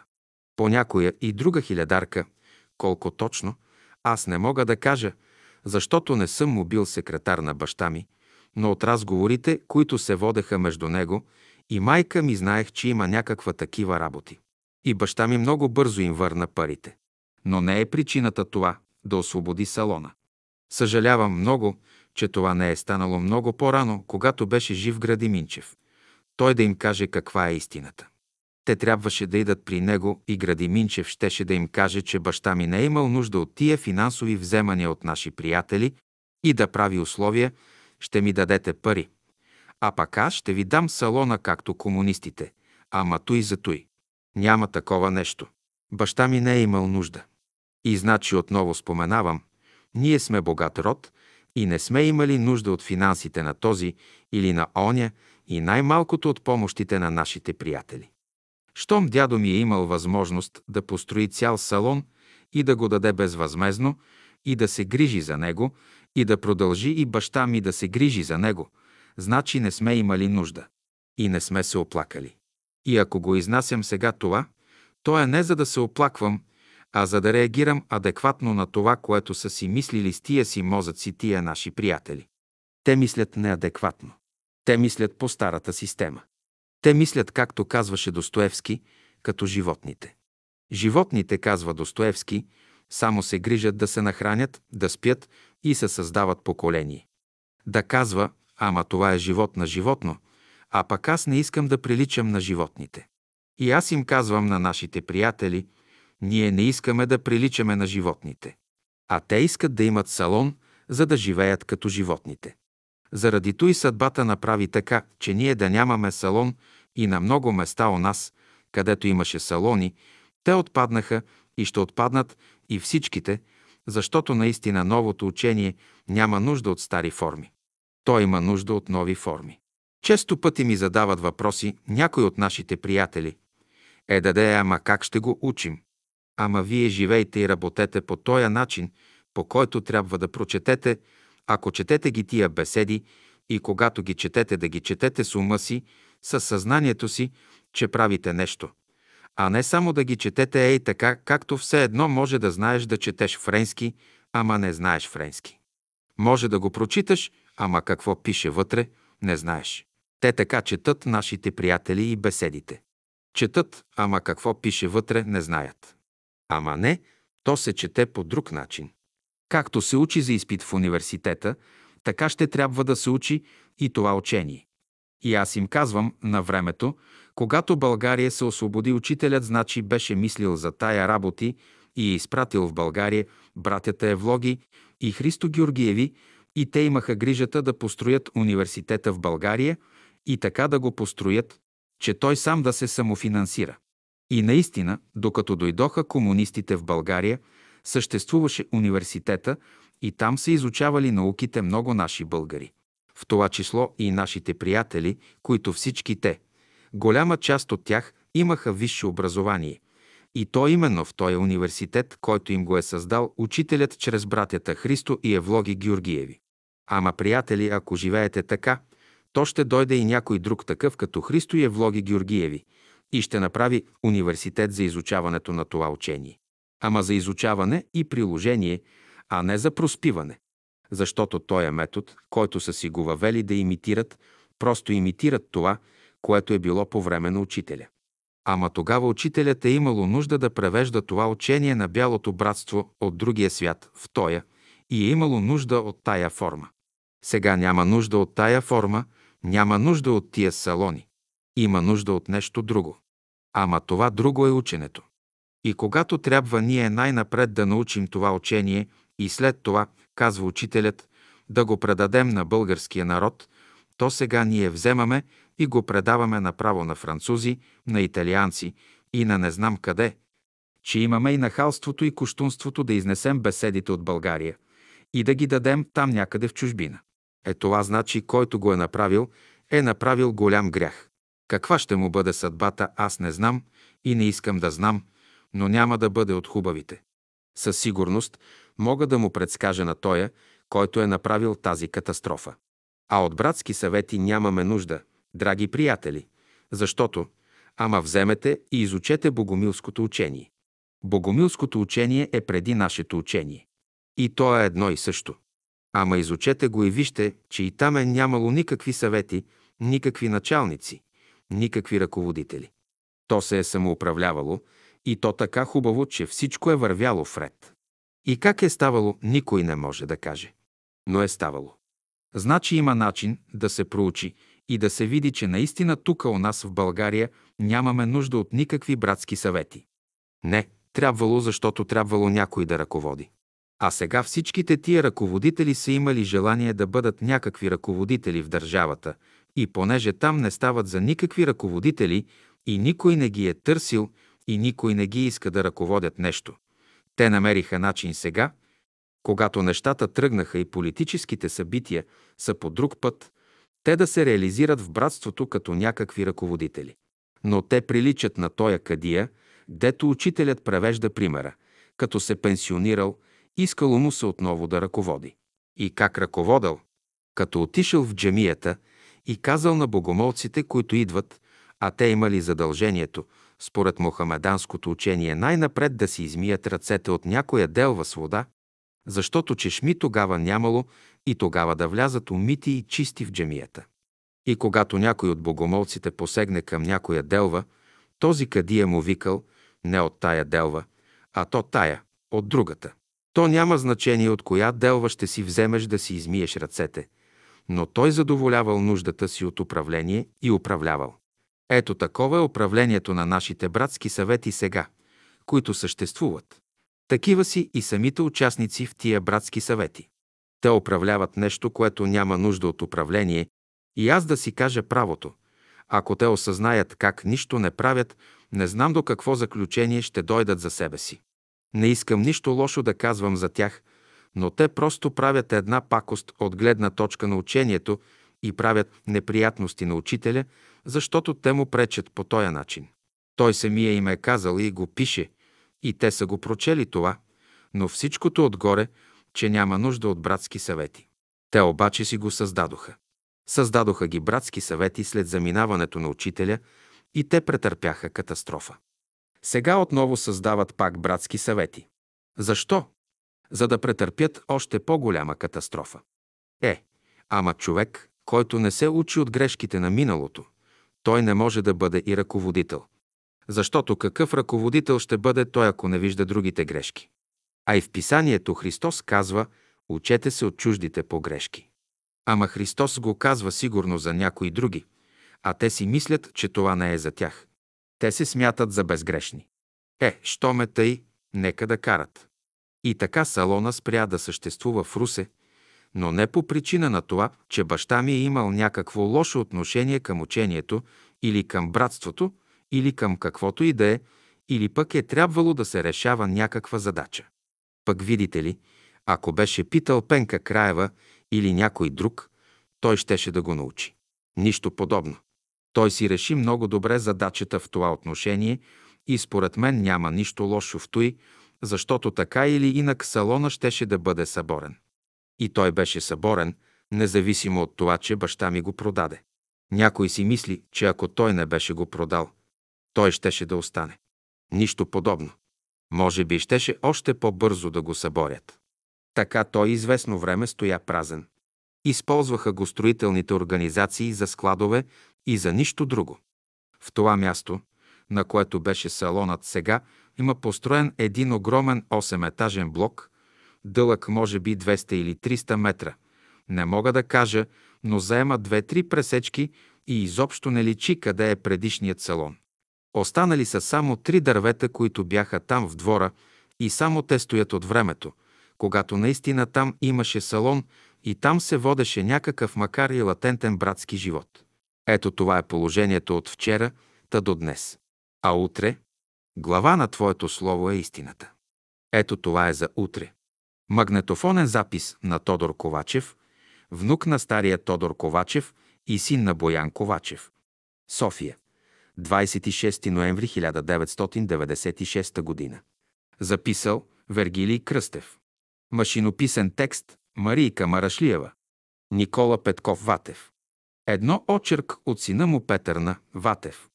Ватев е роден през 1873 г. Севлиево и е починал в Русе в 1957 г. на 84 години. Родителите му са бягали от турците, поради което го изгубили. Намерили го друго семейство и за това той е бил осиновен от Васил Ватев от Габрово. През 1907 година се преместват да живеят в Търново. Никола Ватев се оженва за величка от Габрово, ето как е станало. Като отрасъл среща на улицата група млади момичета. Погледът му се привлича върху едно от тях и той веднага решава. Това ще бъде моята съпруга. Оженва се, раждат му се пет деца. От Търново Никола Ватев отива в Русе. Работил е като ковчежник на военно поделение. В Русе живеят под наем в къщата на турски бей на улица Видин. По-късно беят се изселва в Цариград и продава къщата на Никола Ватев с 11 стаи и две салона. В единият салон се събирали 100 човека и там се провеждат събрания в сряда и неделя. В неговата къща първоначално са се събирали на беседи. Там около 1920 година. Учителят е прекарал един месец в дома на Ватев. Величка Ватева умира през 1918 година на 36 годишна възраст. За нея учителят бил казал Познавам само една истинска жена. Тя помагала на болни и нуждаещи се. Като помагала на болни и бедни по време на войната, тя се заразява от една болна жена, след което умира. Никола Ватев беше медиум. Неговата съпруга му е диктувала назидателни писма след заминаването си. Когато Никола Ватев се завръща в отпуска като войник, на път за вкъщи от гарата среща на главната улица погребението на жена си Величка, която му остава пет деца. В отчаянието си всеки ден отивал на гроба. На деветия ден жена му се материализира пред него и му казала «Аз не съм в гроба, върни се. Всяка вечер ще ти се обаждам». Така започва да пише под нейна диктовка. Явяват се и други заминали приятели. Обхваща този спиритически период към 100 писма, които бяха намерени в Свирчовица след кончината му. Истинският баща на Никола Ватев е Петко Щербанов от Севлиево, който бил открит по-късно. Ватев е завършил гимназия в Габрово. Къщата в Русе се запалва и в нея изгоряха всички архивни книжа на баща ми. Останалото се събаря.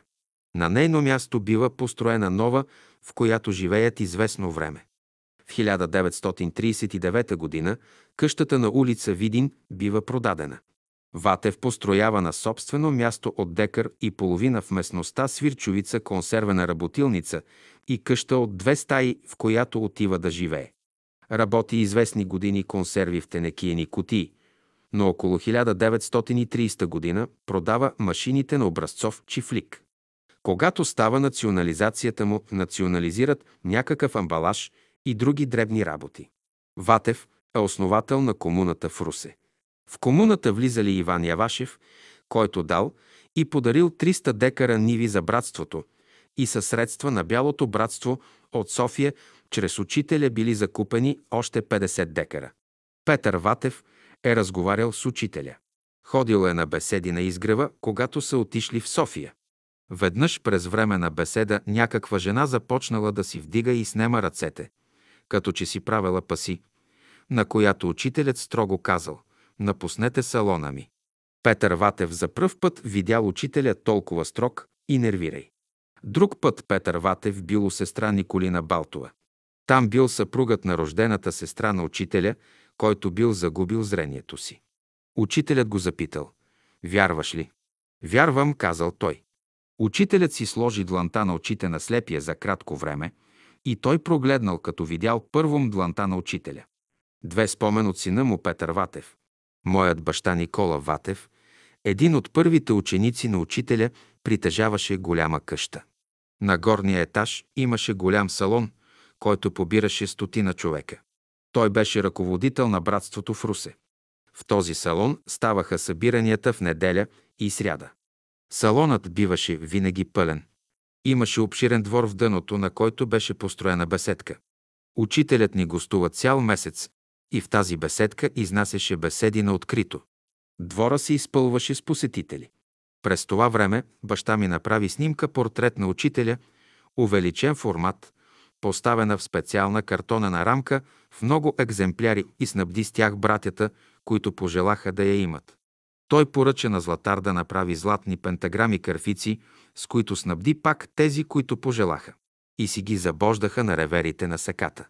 Имаше в Русе петима братя от един баща, братя Маркови.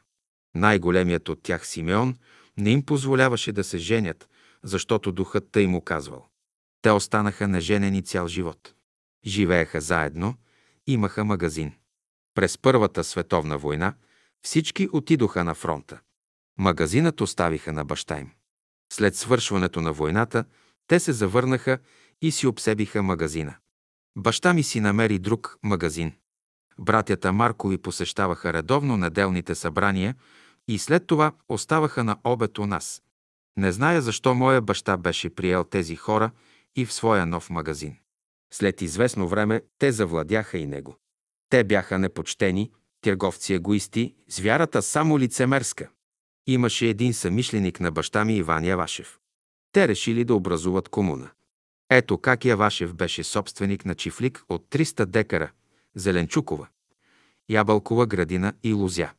Със средства от баща ми в чифлика се построява жилище с пет стай. Поканват се млади братя да живеят там. Всички обработват земята и ползват общо доходите. Младите братя се оказаха пак братя Маркови. Дойде и синът на ръководителя на Казанлъшкото братство. Петър Камбуров и още двама други. Комуната бе създадена. За да има занимание и през зимния сезон поканен бе брат Рудолф Земен, който имаше собствено производство на килими в Казанлък. Той идва със съпругата си в Русе, но като видя, че комуната е вън от града, отказа се, като предложил аз да отида в Казанлък при него, за да ме обучи на своето производство. Аз отидох, работих при него и го изучих. Когато се завърнах в Русе, научих, че Иван Явашев поради злополука починал. Братята Маркови, използвайки липсата на собственика, започнали да налагат свои интереси и завладели имота. Баща ми бе напуснал. Това вече не е комуна. Моята сестра в разговор с учителя му е заговорила за действията на Маркови. А учителят, отсичайки с ръка, е казал «С тях нищо не става».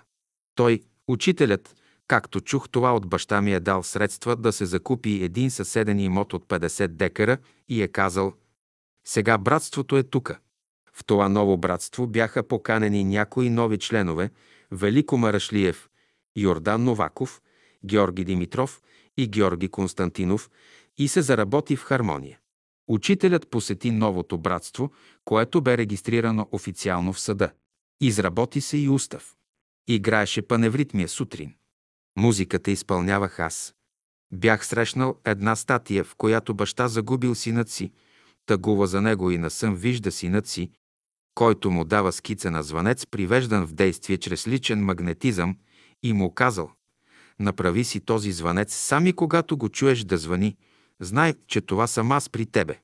Съобщи това и който иска да си го направи сам. Аз го бях направил, този звънец по чертежа на статията. Показах го на учителя и той го одобри. И работеше.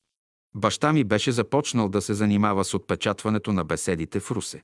Аз се занимавах с коректурите им и разпространението им в цялата страна, където имахме кръжоци. Една млада сестра пък обикаляше селата да ги продава. За съжаление дойде 1944 година. Комунистите отчуждиха земята. Завладял я бе ловно-рибарския съюз и я бе превърнал в стопанство за развъждане на фазани. От идеята за братски комунален живот и за идване Царството Божие на земята остана само стопанство за развъждане на фазани. А на членовете му бяха раздадени ловно-рибарски билети. Едни да бъдат рибари, а други ловци. Опоручението трябваше да има окончателна развръзка. Три писма от учителя до Никола Ватев. София, 25 април 1906 година. Господин Ватев, получих вашето писмо. Аз ви питам, имате ли дълбоко желание да намерите истината и да слугувате на Господа, тъй както Той иска. Имайте предвид, че Господ не е човек. Той се от зло не изкушава. Мислите ли вие, че каквото се говори, каквото се пише от духа на чистата истина? Трябва ли вие да слушате всеки дух и да ставате проводници на чужди лъжи? Светът е пълен с лъжливи духове и ако някой отвори умът си за гостоприемството на тях, те ще му разкажат много чудни неща, да го удивят, да го оглупят, но не и да го повдигнат и просветят. Ти сам знаеш, че много от нещата, които са ти казани, са лъжливи и неверни. Твоята душа усеща това, но твоят ум, който обича щеславието, иска да те заблуди. Ти искаш да си образ и подобие на Господа. Това е право дадено на всеки човек, който слуша истината. Но преди да добиеш това, ти трябва да станеш носител на истината, изпълнител на правдата и образ на любовта и да търсиш не своята слава, но славата Божия. Човек може да излъже себе си, може да излъже хората, но никога Бога. Сега вие в Търново се надхитрявате. На едного говори майката Господня, на други го Христос. Е, моля ви, как ще оправдаете факта, когато двата тия духове се карат помежду си? Дали светлото и чисто небе, пречистите духове са се опълчили един срещу друг. Плодът показва дървото и делата човека. Предупреждавам ви в синца да не марите святото име Божие. Бог не е Бог на немирство, на завист и крамоли. Той е Бог на всяка благост и милост. На лъжата, каквото и име и да се и се тури, тя си е все лъжа. Не е важна само формата, важно е и съдържанието. Божите благословения и Господните дарби не се купуват. Вие имате много добри черти на вашия характер и тях трябва да обработвате, защото виждам, че във вашето естество, във вашия ум има още много лоши остатъци от миналото, които ако им дадете място, доброто семе ще се заглуши. Вие сте натура с силно въображение, с развито подражание и с художествен вкус, но сте човек със слаба воля. Имате силна вяра, но слабо развита надежда и религиозно чувство. Във вас страхът и честолюбието имат силно влияние. Този, който мисли да воюва, трябва първом да седне и да премери своите сили и да види дали ще може да издържи воюването. Защото славата се пада на тогова, който победи. Ти трябва да се завземеш повечко да четеш и да размишляваш и когато дойдеш до едно положително вътрешно убеждение, такова да изказваш това, което знаеш. Да поясня какво би станало с семе, което се оставя беззаровено в земята. Не трябва ли до да се скрие, за да израсте? Не трябва ли майката да носи своя зародиш дълго време скрит в своята отроба, преди да се оформи и развие за растене и тогава да излезе на света? Знайте, че небето сега ви в синца претегля и когато се определи тежеста ви и се изпитат сърцата ви, тогава ще ви се дадат нужните опътвания, по които можете да добиете истинско знание и мъдрост. Сега вие сте деца и трябва да пораснете по ума и мярката Христова. Защото само Отец е който учи и дава знание. Само Негова дух е носител на всяка мъдрост и знание. Само Отец знае пътищата на всичко. И когато Той благоволява, Той знае как да предаде знанието. Да ви не заблуждава някой. Отец е виделина и в него няма тъмнина, очистете сърцето си. Святи бъдете, защото Отец е свят. Ваш Петър Константинов Дънов. София, 4 октомври 1906 година. Любезни господин Ватев, утрин като стане госпожа Ави, в 7 часа да влезе в уединена стая, да се обърне към изток, да повдигне нагоре лявата си ръка към небето и да се моли усърдно, като мисли, че и се пращат светли лъчи. Това да направи и към 12 часа. Това да прави през ден, докато почувства легчение. Вам ви трябва послушание, повече търпение и въздържание. В плата човек винаги е изложен на страдание. За да се избави, божествената любов трябва да му е ръководител. Никакви лоши мисли, побуждения и желания не трябва да имат място в душата му. Защото според семето и жетвата. Аз ще ви съдействам и помагам само тогава, когато се ръководите от божествената благост и вършите драговолно Неговата воля. Надявам се вие всички да станете умни и разумни и да не се поддавате на външни съблазни. Желая да се надпреварвате един на други, да си отдавате почитание и всякой да мисли за други го само добро. Така като живеете Господ, ще се изволи да ви прати своите велики благословения. Трябва да сте готови на всички жертви за Него. Моя приятелски поздрав на целия кружок. Ваш верен Петър Константинов Дънов. Варна, 23 юли 1907 ар. Любезни Ватев, получих писмото ви. Не желая сами да се заблуждавате. Преди всичко гледай да чистиш сърцето си, да просвещаваш умът си и да възпитаваш волята си. Само при такива условия може да ви опътвам. Как мислите, може ли на негласен инструмент да се свири добре? И с мътна вода да се изпират бели дрехи? Приложи душата си да търсиш истината. И сърцето си Божията любов, и умът си Господнята мъдрост. Пази се от похвали. Те са камък на препъване. Научи се да обичаш всички хора без разлика. Аз виждам всичко и желая ти да не даваш място да изкушавате духът ми. Защото всяко стои или пада според живота си. Ако вие се подвизавате виделината, ще дойде постепенно в душата ви. Чистота на сърцето, това е потребно на тебе и на всички. Бъдете добри лозови пръчки. За сега търпение, вяра, упование, кротост и постоянство. Трябва да се сее преди да се жени и копае преди да се бере. Идущия месец ще уредя всичко като дойда. Сега всяко нещо ще си върви по обикновения път. Моите благи пожелания на всички. Петър Константинов Дънов.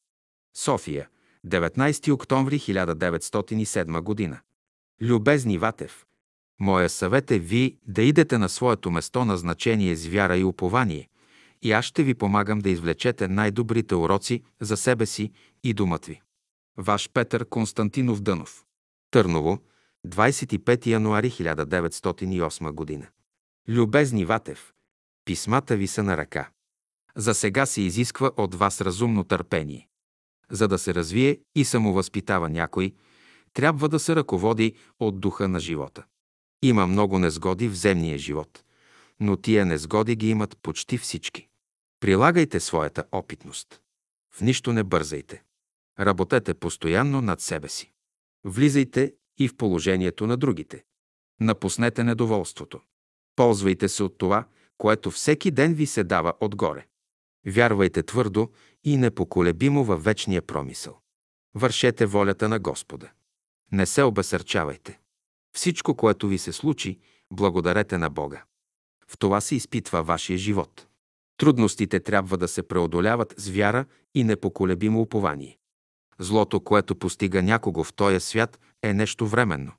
Човек не трябва да се плаши от своята сянка. Бъдете смели и решителни и лукавия ще побегне. На лошите внушения ухо не давайте. Знайте, че който върши волята на своя господар, ще се благослови. Изхвърлете навън всичката ваша дряхлост. Великите Божии планове ще се завършат, тъй както е Неговата воля. Царството му ще завлада земята. И най-после ще се тури ред и порядък във всяка душа.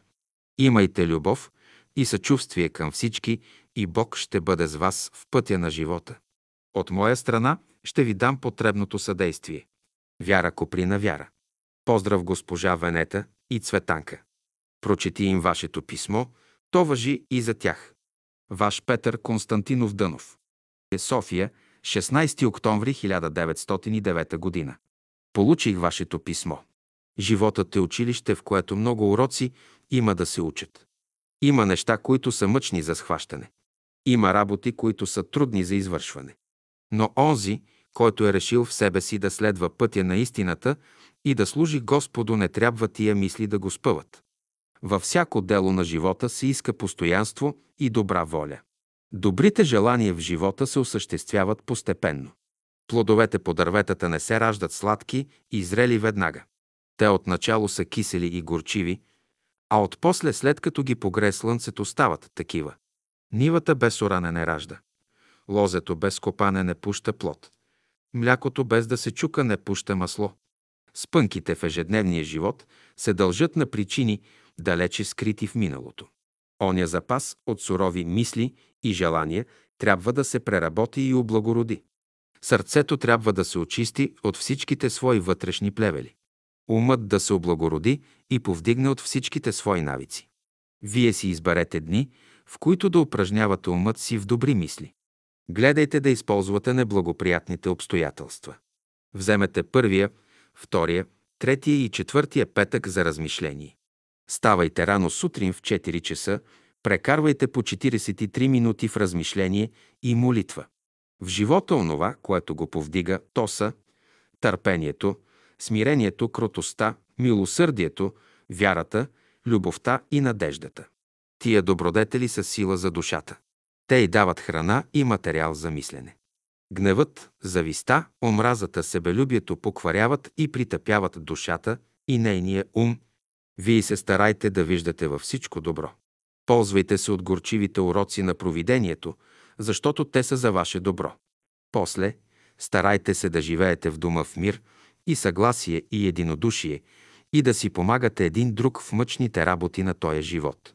За сега тия са най-потребните неща за вази. Предайте моя поздрав на Величка и майка си. Поздрави Стойчев и Иван Русчев. Поздрави нарочно и другите приятели в тракцията. В. В. Петър Константинов Дънов. София. 9 октомври 1910 г. Любезни Никола Ватев, получих писмото ви. Мисълта на госпожа ви е добра. Приложете я.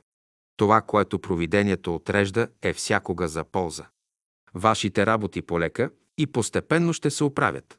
Аз ще ви съдействувам. Вие разсъждавате добре в писмото си и това е право.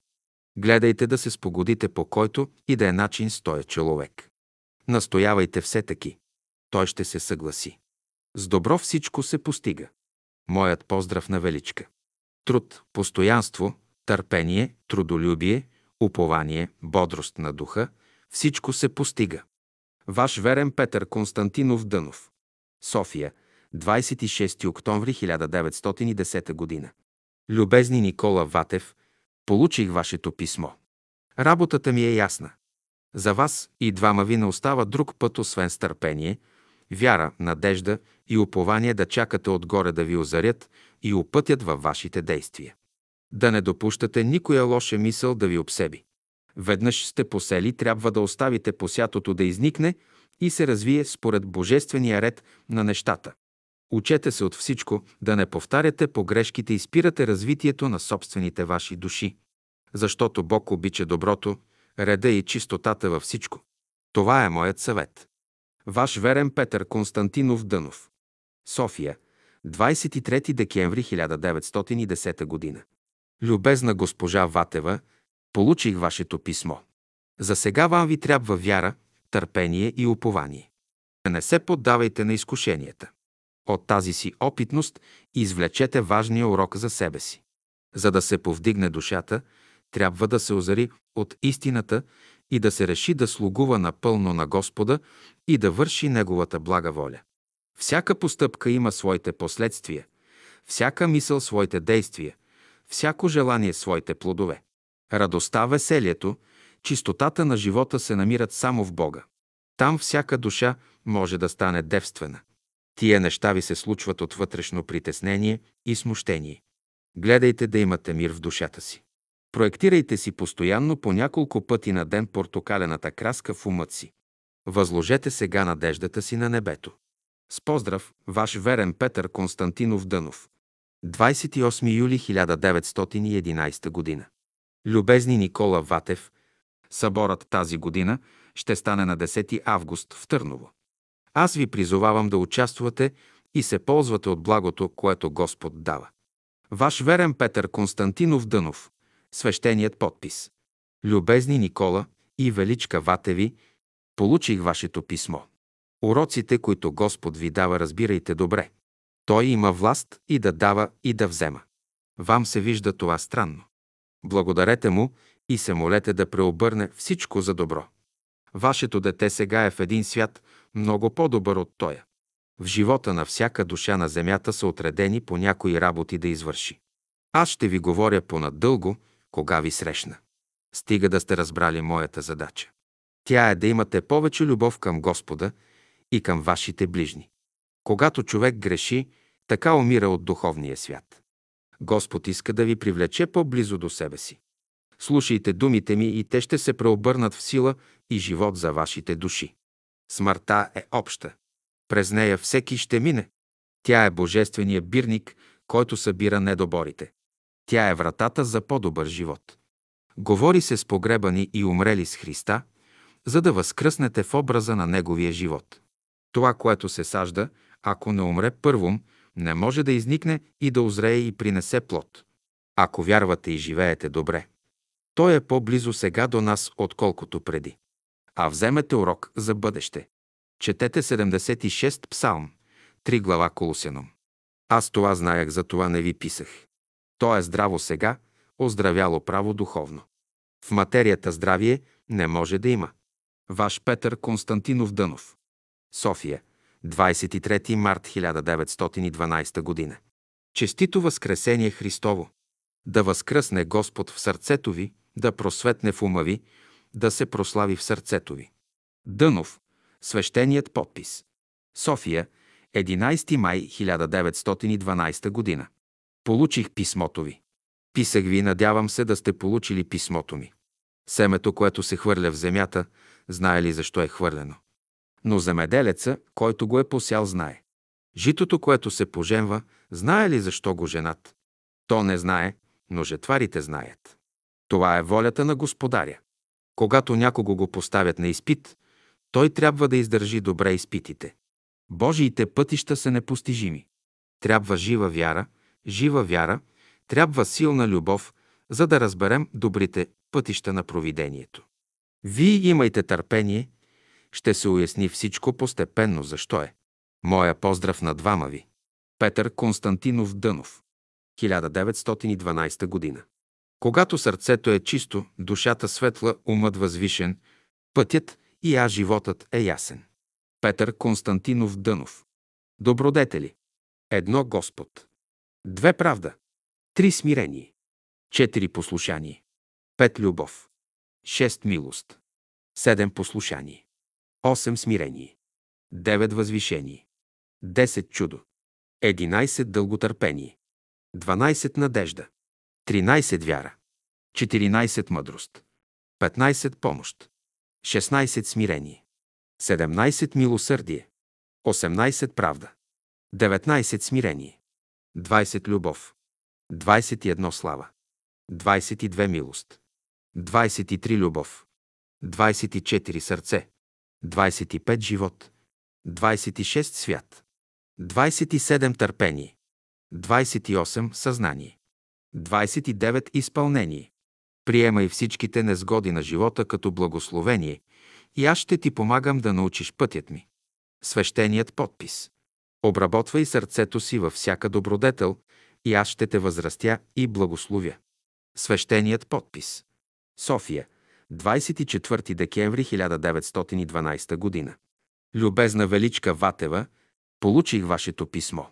Желая да прекарате весело светлите празници – и да се озарите с по-голяма виделина в сърцето си за истината, да проумеете понадълбоко Господнята любов, с която крепи света, и да се заквасите с новия живот, който иде в света на разумните същества. Пред лицето на Господа има радост за всяка душа. Любовта на Господа е, която весели всички сърца. Той е само във време на скърби и страдания, който утешава и повдига падналата душа да не се обесърчава но да върви напред към светлото бъдеще на живота. Предай моя поздрав на Никола Ватев, на всички ваши домашни и приятели. Ваш верен Петър Константинов Дънов. София, 1914 година. Любезни Никола Ватев, ако Епитропов не дойде до петък 8 того в Русе, вие сте свободни да заминете и използвате вашата отпуска. На 9 август бъдете двамата с Величка в Търново. Ваш верен Петър Константинов Дънов. 22 март 1918 година. Наряд за празника на пролета. Ставане в 4 приготвяне, почване. Едно с добрата молитва, с размишление върху 12 точки, съдържащи се в нея. Две прочитане на истината и размишление върху основните мисли на беседата. Три спомнене на всички братя и сестри, приятели, Пожелаване Божието благословение да почине на тях. Да изпълни Господ мой и Господ ваш техните души, умове и сърца с всяко утешение, радост и веселие на благия си дух. Да разберат смисъла на любовта, която Бог е изявил в живот. Да разберат и проумеят съдържанието на вярата, която е чистият дух на живота. Да схванат образа на надеждата, която е живата божествена душа, облечена в своята божествена дреха, служителка на Бога жива го в Негова храм. Четири прочитане на лозинката и Отче наш. Моето благословение и благословението на Господа Бога на всичката пълнота да пробуди с вас и всички по лицето на земята сега и през всичките времена на Неговото царуване. Амин. Тъй да бъде свещеният подпис. София, 6 юли 1915 година. Любезни Никола Ватев, получих писмото ви.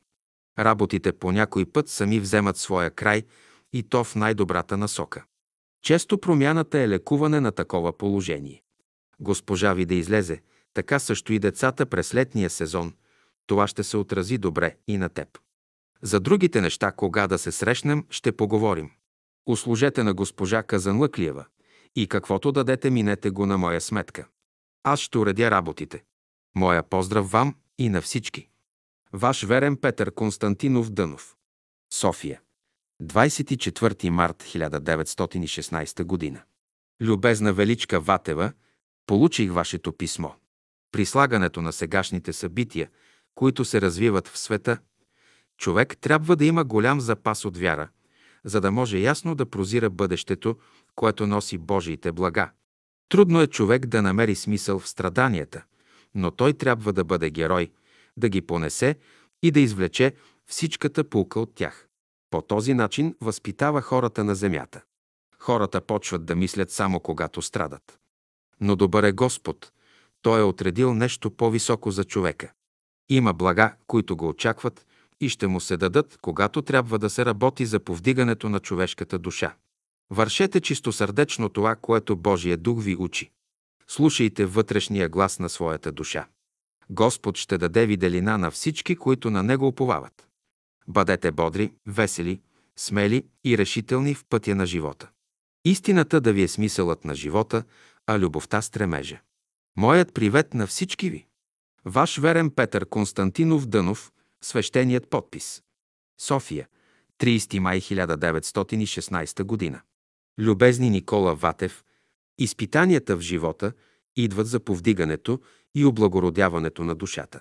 И човек трябва да ги посрещне мъжествено и самоотвържено, като герой на бойното поле.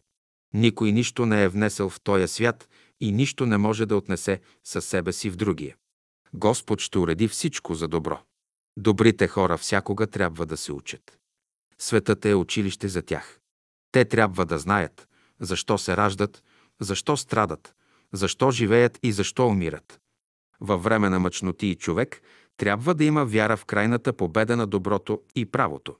Всичко работи за добро на онези, които уповават на Господа. Трябва всякога да се има предвид великия закон, който ръководи съдбините на живущите на земята. Ще сторя, което е добро. Ваш верен Петър Константинов Дънов, свещеният подпис. София. 25 септември 1916 година. Любезна Величка Ватева, нарядът и за тая година ще остане същия, ще се стараете да се водите по духа. Сега е време за прилагане на живата вяра. Да се слуша гласът Господен и да възлагате всичко Нему. Само Той е единният, който може да изведе тая работа до край и да увенчае всичко за добро. Дръжте се близо до Него и Той ще ви пази. Моя поздрав на всички приятели. Господ да ви пази и ръководи с духът си. Ваш верен Петър Константинов Дънов, свещеният подпис. София, 15 януари 1917 година. Любезна Величка Ватева, надявам се да сте бодри и весели духом. Новата година носи блага и благословения за верующите. Стига уния, които слугуват на Господа, да разтворят своите сърца, да възприемат силата на Негова дух, който действува за човешкото обновяване. Пълната вяра е необходима в този път на възлизането. Желая на всички ви вътрешно обновяване и ободряване да процъфнат всичките плодове на духа и да имате мирът Божий, който превъзхожда всеки човешки ум. Моят привет на всички приятели, а така също и на вашите домашни и на вашия Никола. Ваш верен Петър Константинов Дънов, свещеният подпис. Вярвам да сте добре. Мирът вече иде бързо.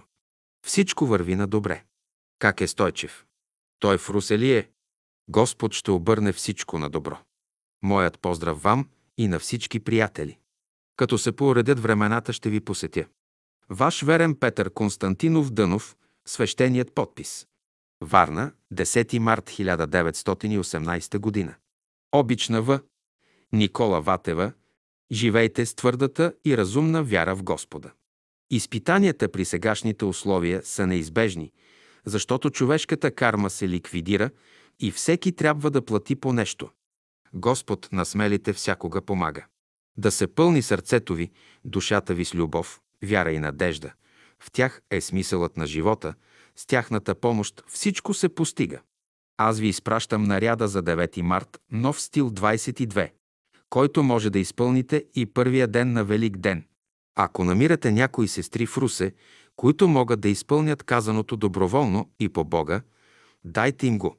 Но ако се съмнявате, задръжте го само за вази си. Силата на всяко дело е в усърдието и вярно изпълнение по дух. Аз изпращам наряда по сете. Тошев. Той като си го препише, ще ви го даде. Моя поздрав вам и на домашните ви, и на всички братя и сестри. Петър Константинов Дънов, свещеният подпис. Римлянум 14, 12. И тъй всеки от нас за себе си ще даде ответ пред Бога. Постоянство в молитва. Варна, 9 май 1918 година. Любезна В. Никола Ватева, изпращам ви спот. Младен Попов 20 яйца червени и хляб, раздайте ги на приятелите. Всеки, който вземе яйце да си отвори Библията три пъти, това, което му се падне и писано на яйцето за него. След това да си щупи и посоли яйцето и да си го хапне. Милостта на Господа пребъдва във всички, които му служат. И да дни благословени от Господа на всичката пълнота. Благословението на Господа на всичката пълнота да пребъдва с всички. Ваш верен Петър Константинов Дънов, свещеният подпис. Варна, 3 юни 1918 година. Любезни Никола Ватев, сега е ден на ставане, на оживяване и възкресение. Живи и мъртви ще се съединят в Христа. Той е, който се проявява във всичко. Бъдете твърд във вярата, постоянен в любовта. Вие ще видите добрата страна на Божиите пътища. Това, което става сега е още неясно, но ще се проясни. Поздрав от Величка и от всички добри приятели отгоре. Вами на дома моето благословение и благословението на Господа на всичката пълнота да бъде с вас и с всички. Свещеният подпис. София, 8 февруари 1919 година. Любезни Ватев. Редът за 9 и 10 март 1919 година е следният. Ставане в 5 часа, започване в 5 и 40 минути. Едно добрата молитва. Малка пауза. Две четене от Лука 2 глава, от 8 до 14 стих, размишление върху думите ангелски. Три четене от Матея 4 глава от 11 до 12 стих, размишление, призоваване Господа на помощ. Четири четене от Деянията 8 глава, от 26 до 40 стих, размишление, да слушаме кога ангела говори. Пет четене от Деяния 9 глава, от 3 до 7 стих, размишление, да спираме лошите си намерения. Шест четене от Деяния 10 глава, от 3 до 6 стих, размишление, да изпълняваме като Корнелия. Седем четене от Деяния 10 глава, от 34 до 43 стих, размишление, да говорим, което Господ иска. 8. Свободна молитва на душата.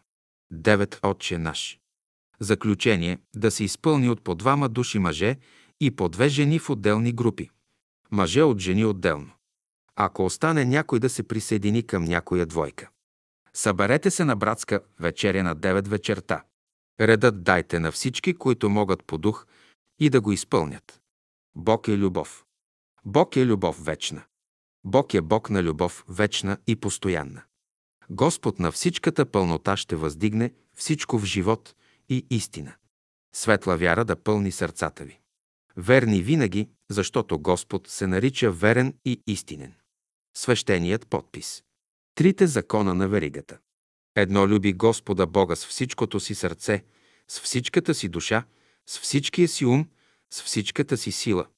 В него ще намериш твоето здравие, твоето щастие, твоето блаженство.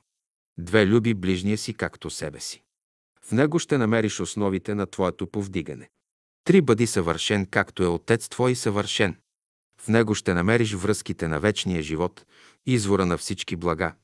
Все, що попросите в мое име, аз ще го сторя. Не бой се, мало стадо, Отец ваш е благоволил да ви даде царство. Свещеният подпис. София, 10 май 1919 ар. Любезни Никола Ватев, получих вашето писмо. Относително хартията ще ви пиша после. За сега, нека стои у вази, докато уредим работата с печатането где и как. Има някои малки спънки, но те ще се уредят. Във всяка работа все ще има малки спънки непредвидени. Господ обаче ще уреди и изведе своето дело на добър край. Впрочем, то е уредено. Поздрав на всички. В. В. Дънов, свещеният подпис.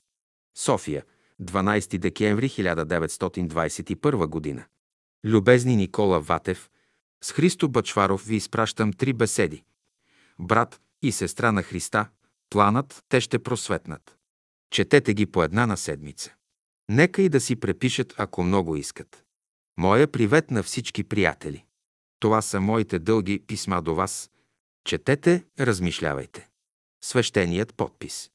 Изпращам ви 45 екземпляра от съборните беседи. Раздайте ги сега в новолунието според вашето осмотрение на всички уния, които се подвизават и са били на събора. Поздрав на всички приятели! Ако не ви достигнат, съобщете колко екземпляра ви трябват. Само Божията любов. Свещеният подпис. София, 8 май 1924 ар. Любезни Никола Ватев, всичко постепенно ще се изправи. Живота има друг един смисъл. Избягвайте изкуствеността. Нека всичко да почина върху закона на разумността. Бог е Бог на живите, на любящите души. От всичко трябва да се вади пулка. Аз ще уредя всичко. Пазете доброто от миналото, което Бог е вложил във вас. Мир имайте в себе си. Гледайте с вяра на бъдещето. Не се оповавайте на човешките разпореждания и уредби. Доброто любовта с устави не върви, тя е свободна. Живейте по Бога, само Божията любов. Свещеният подпис.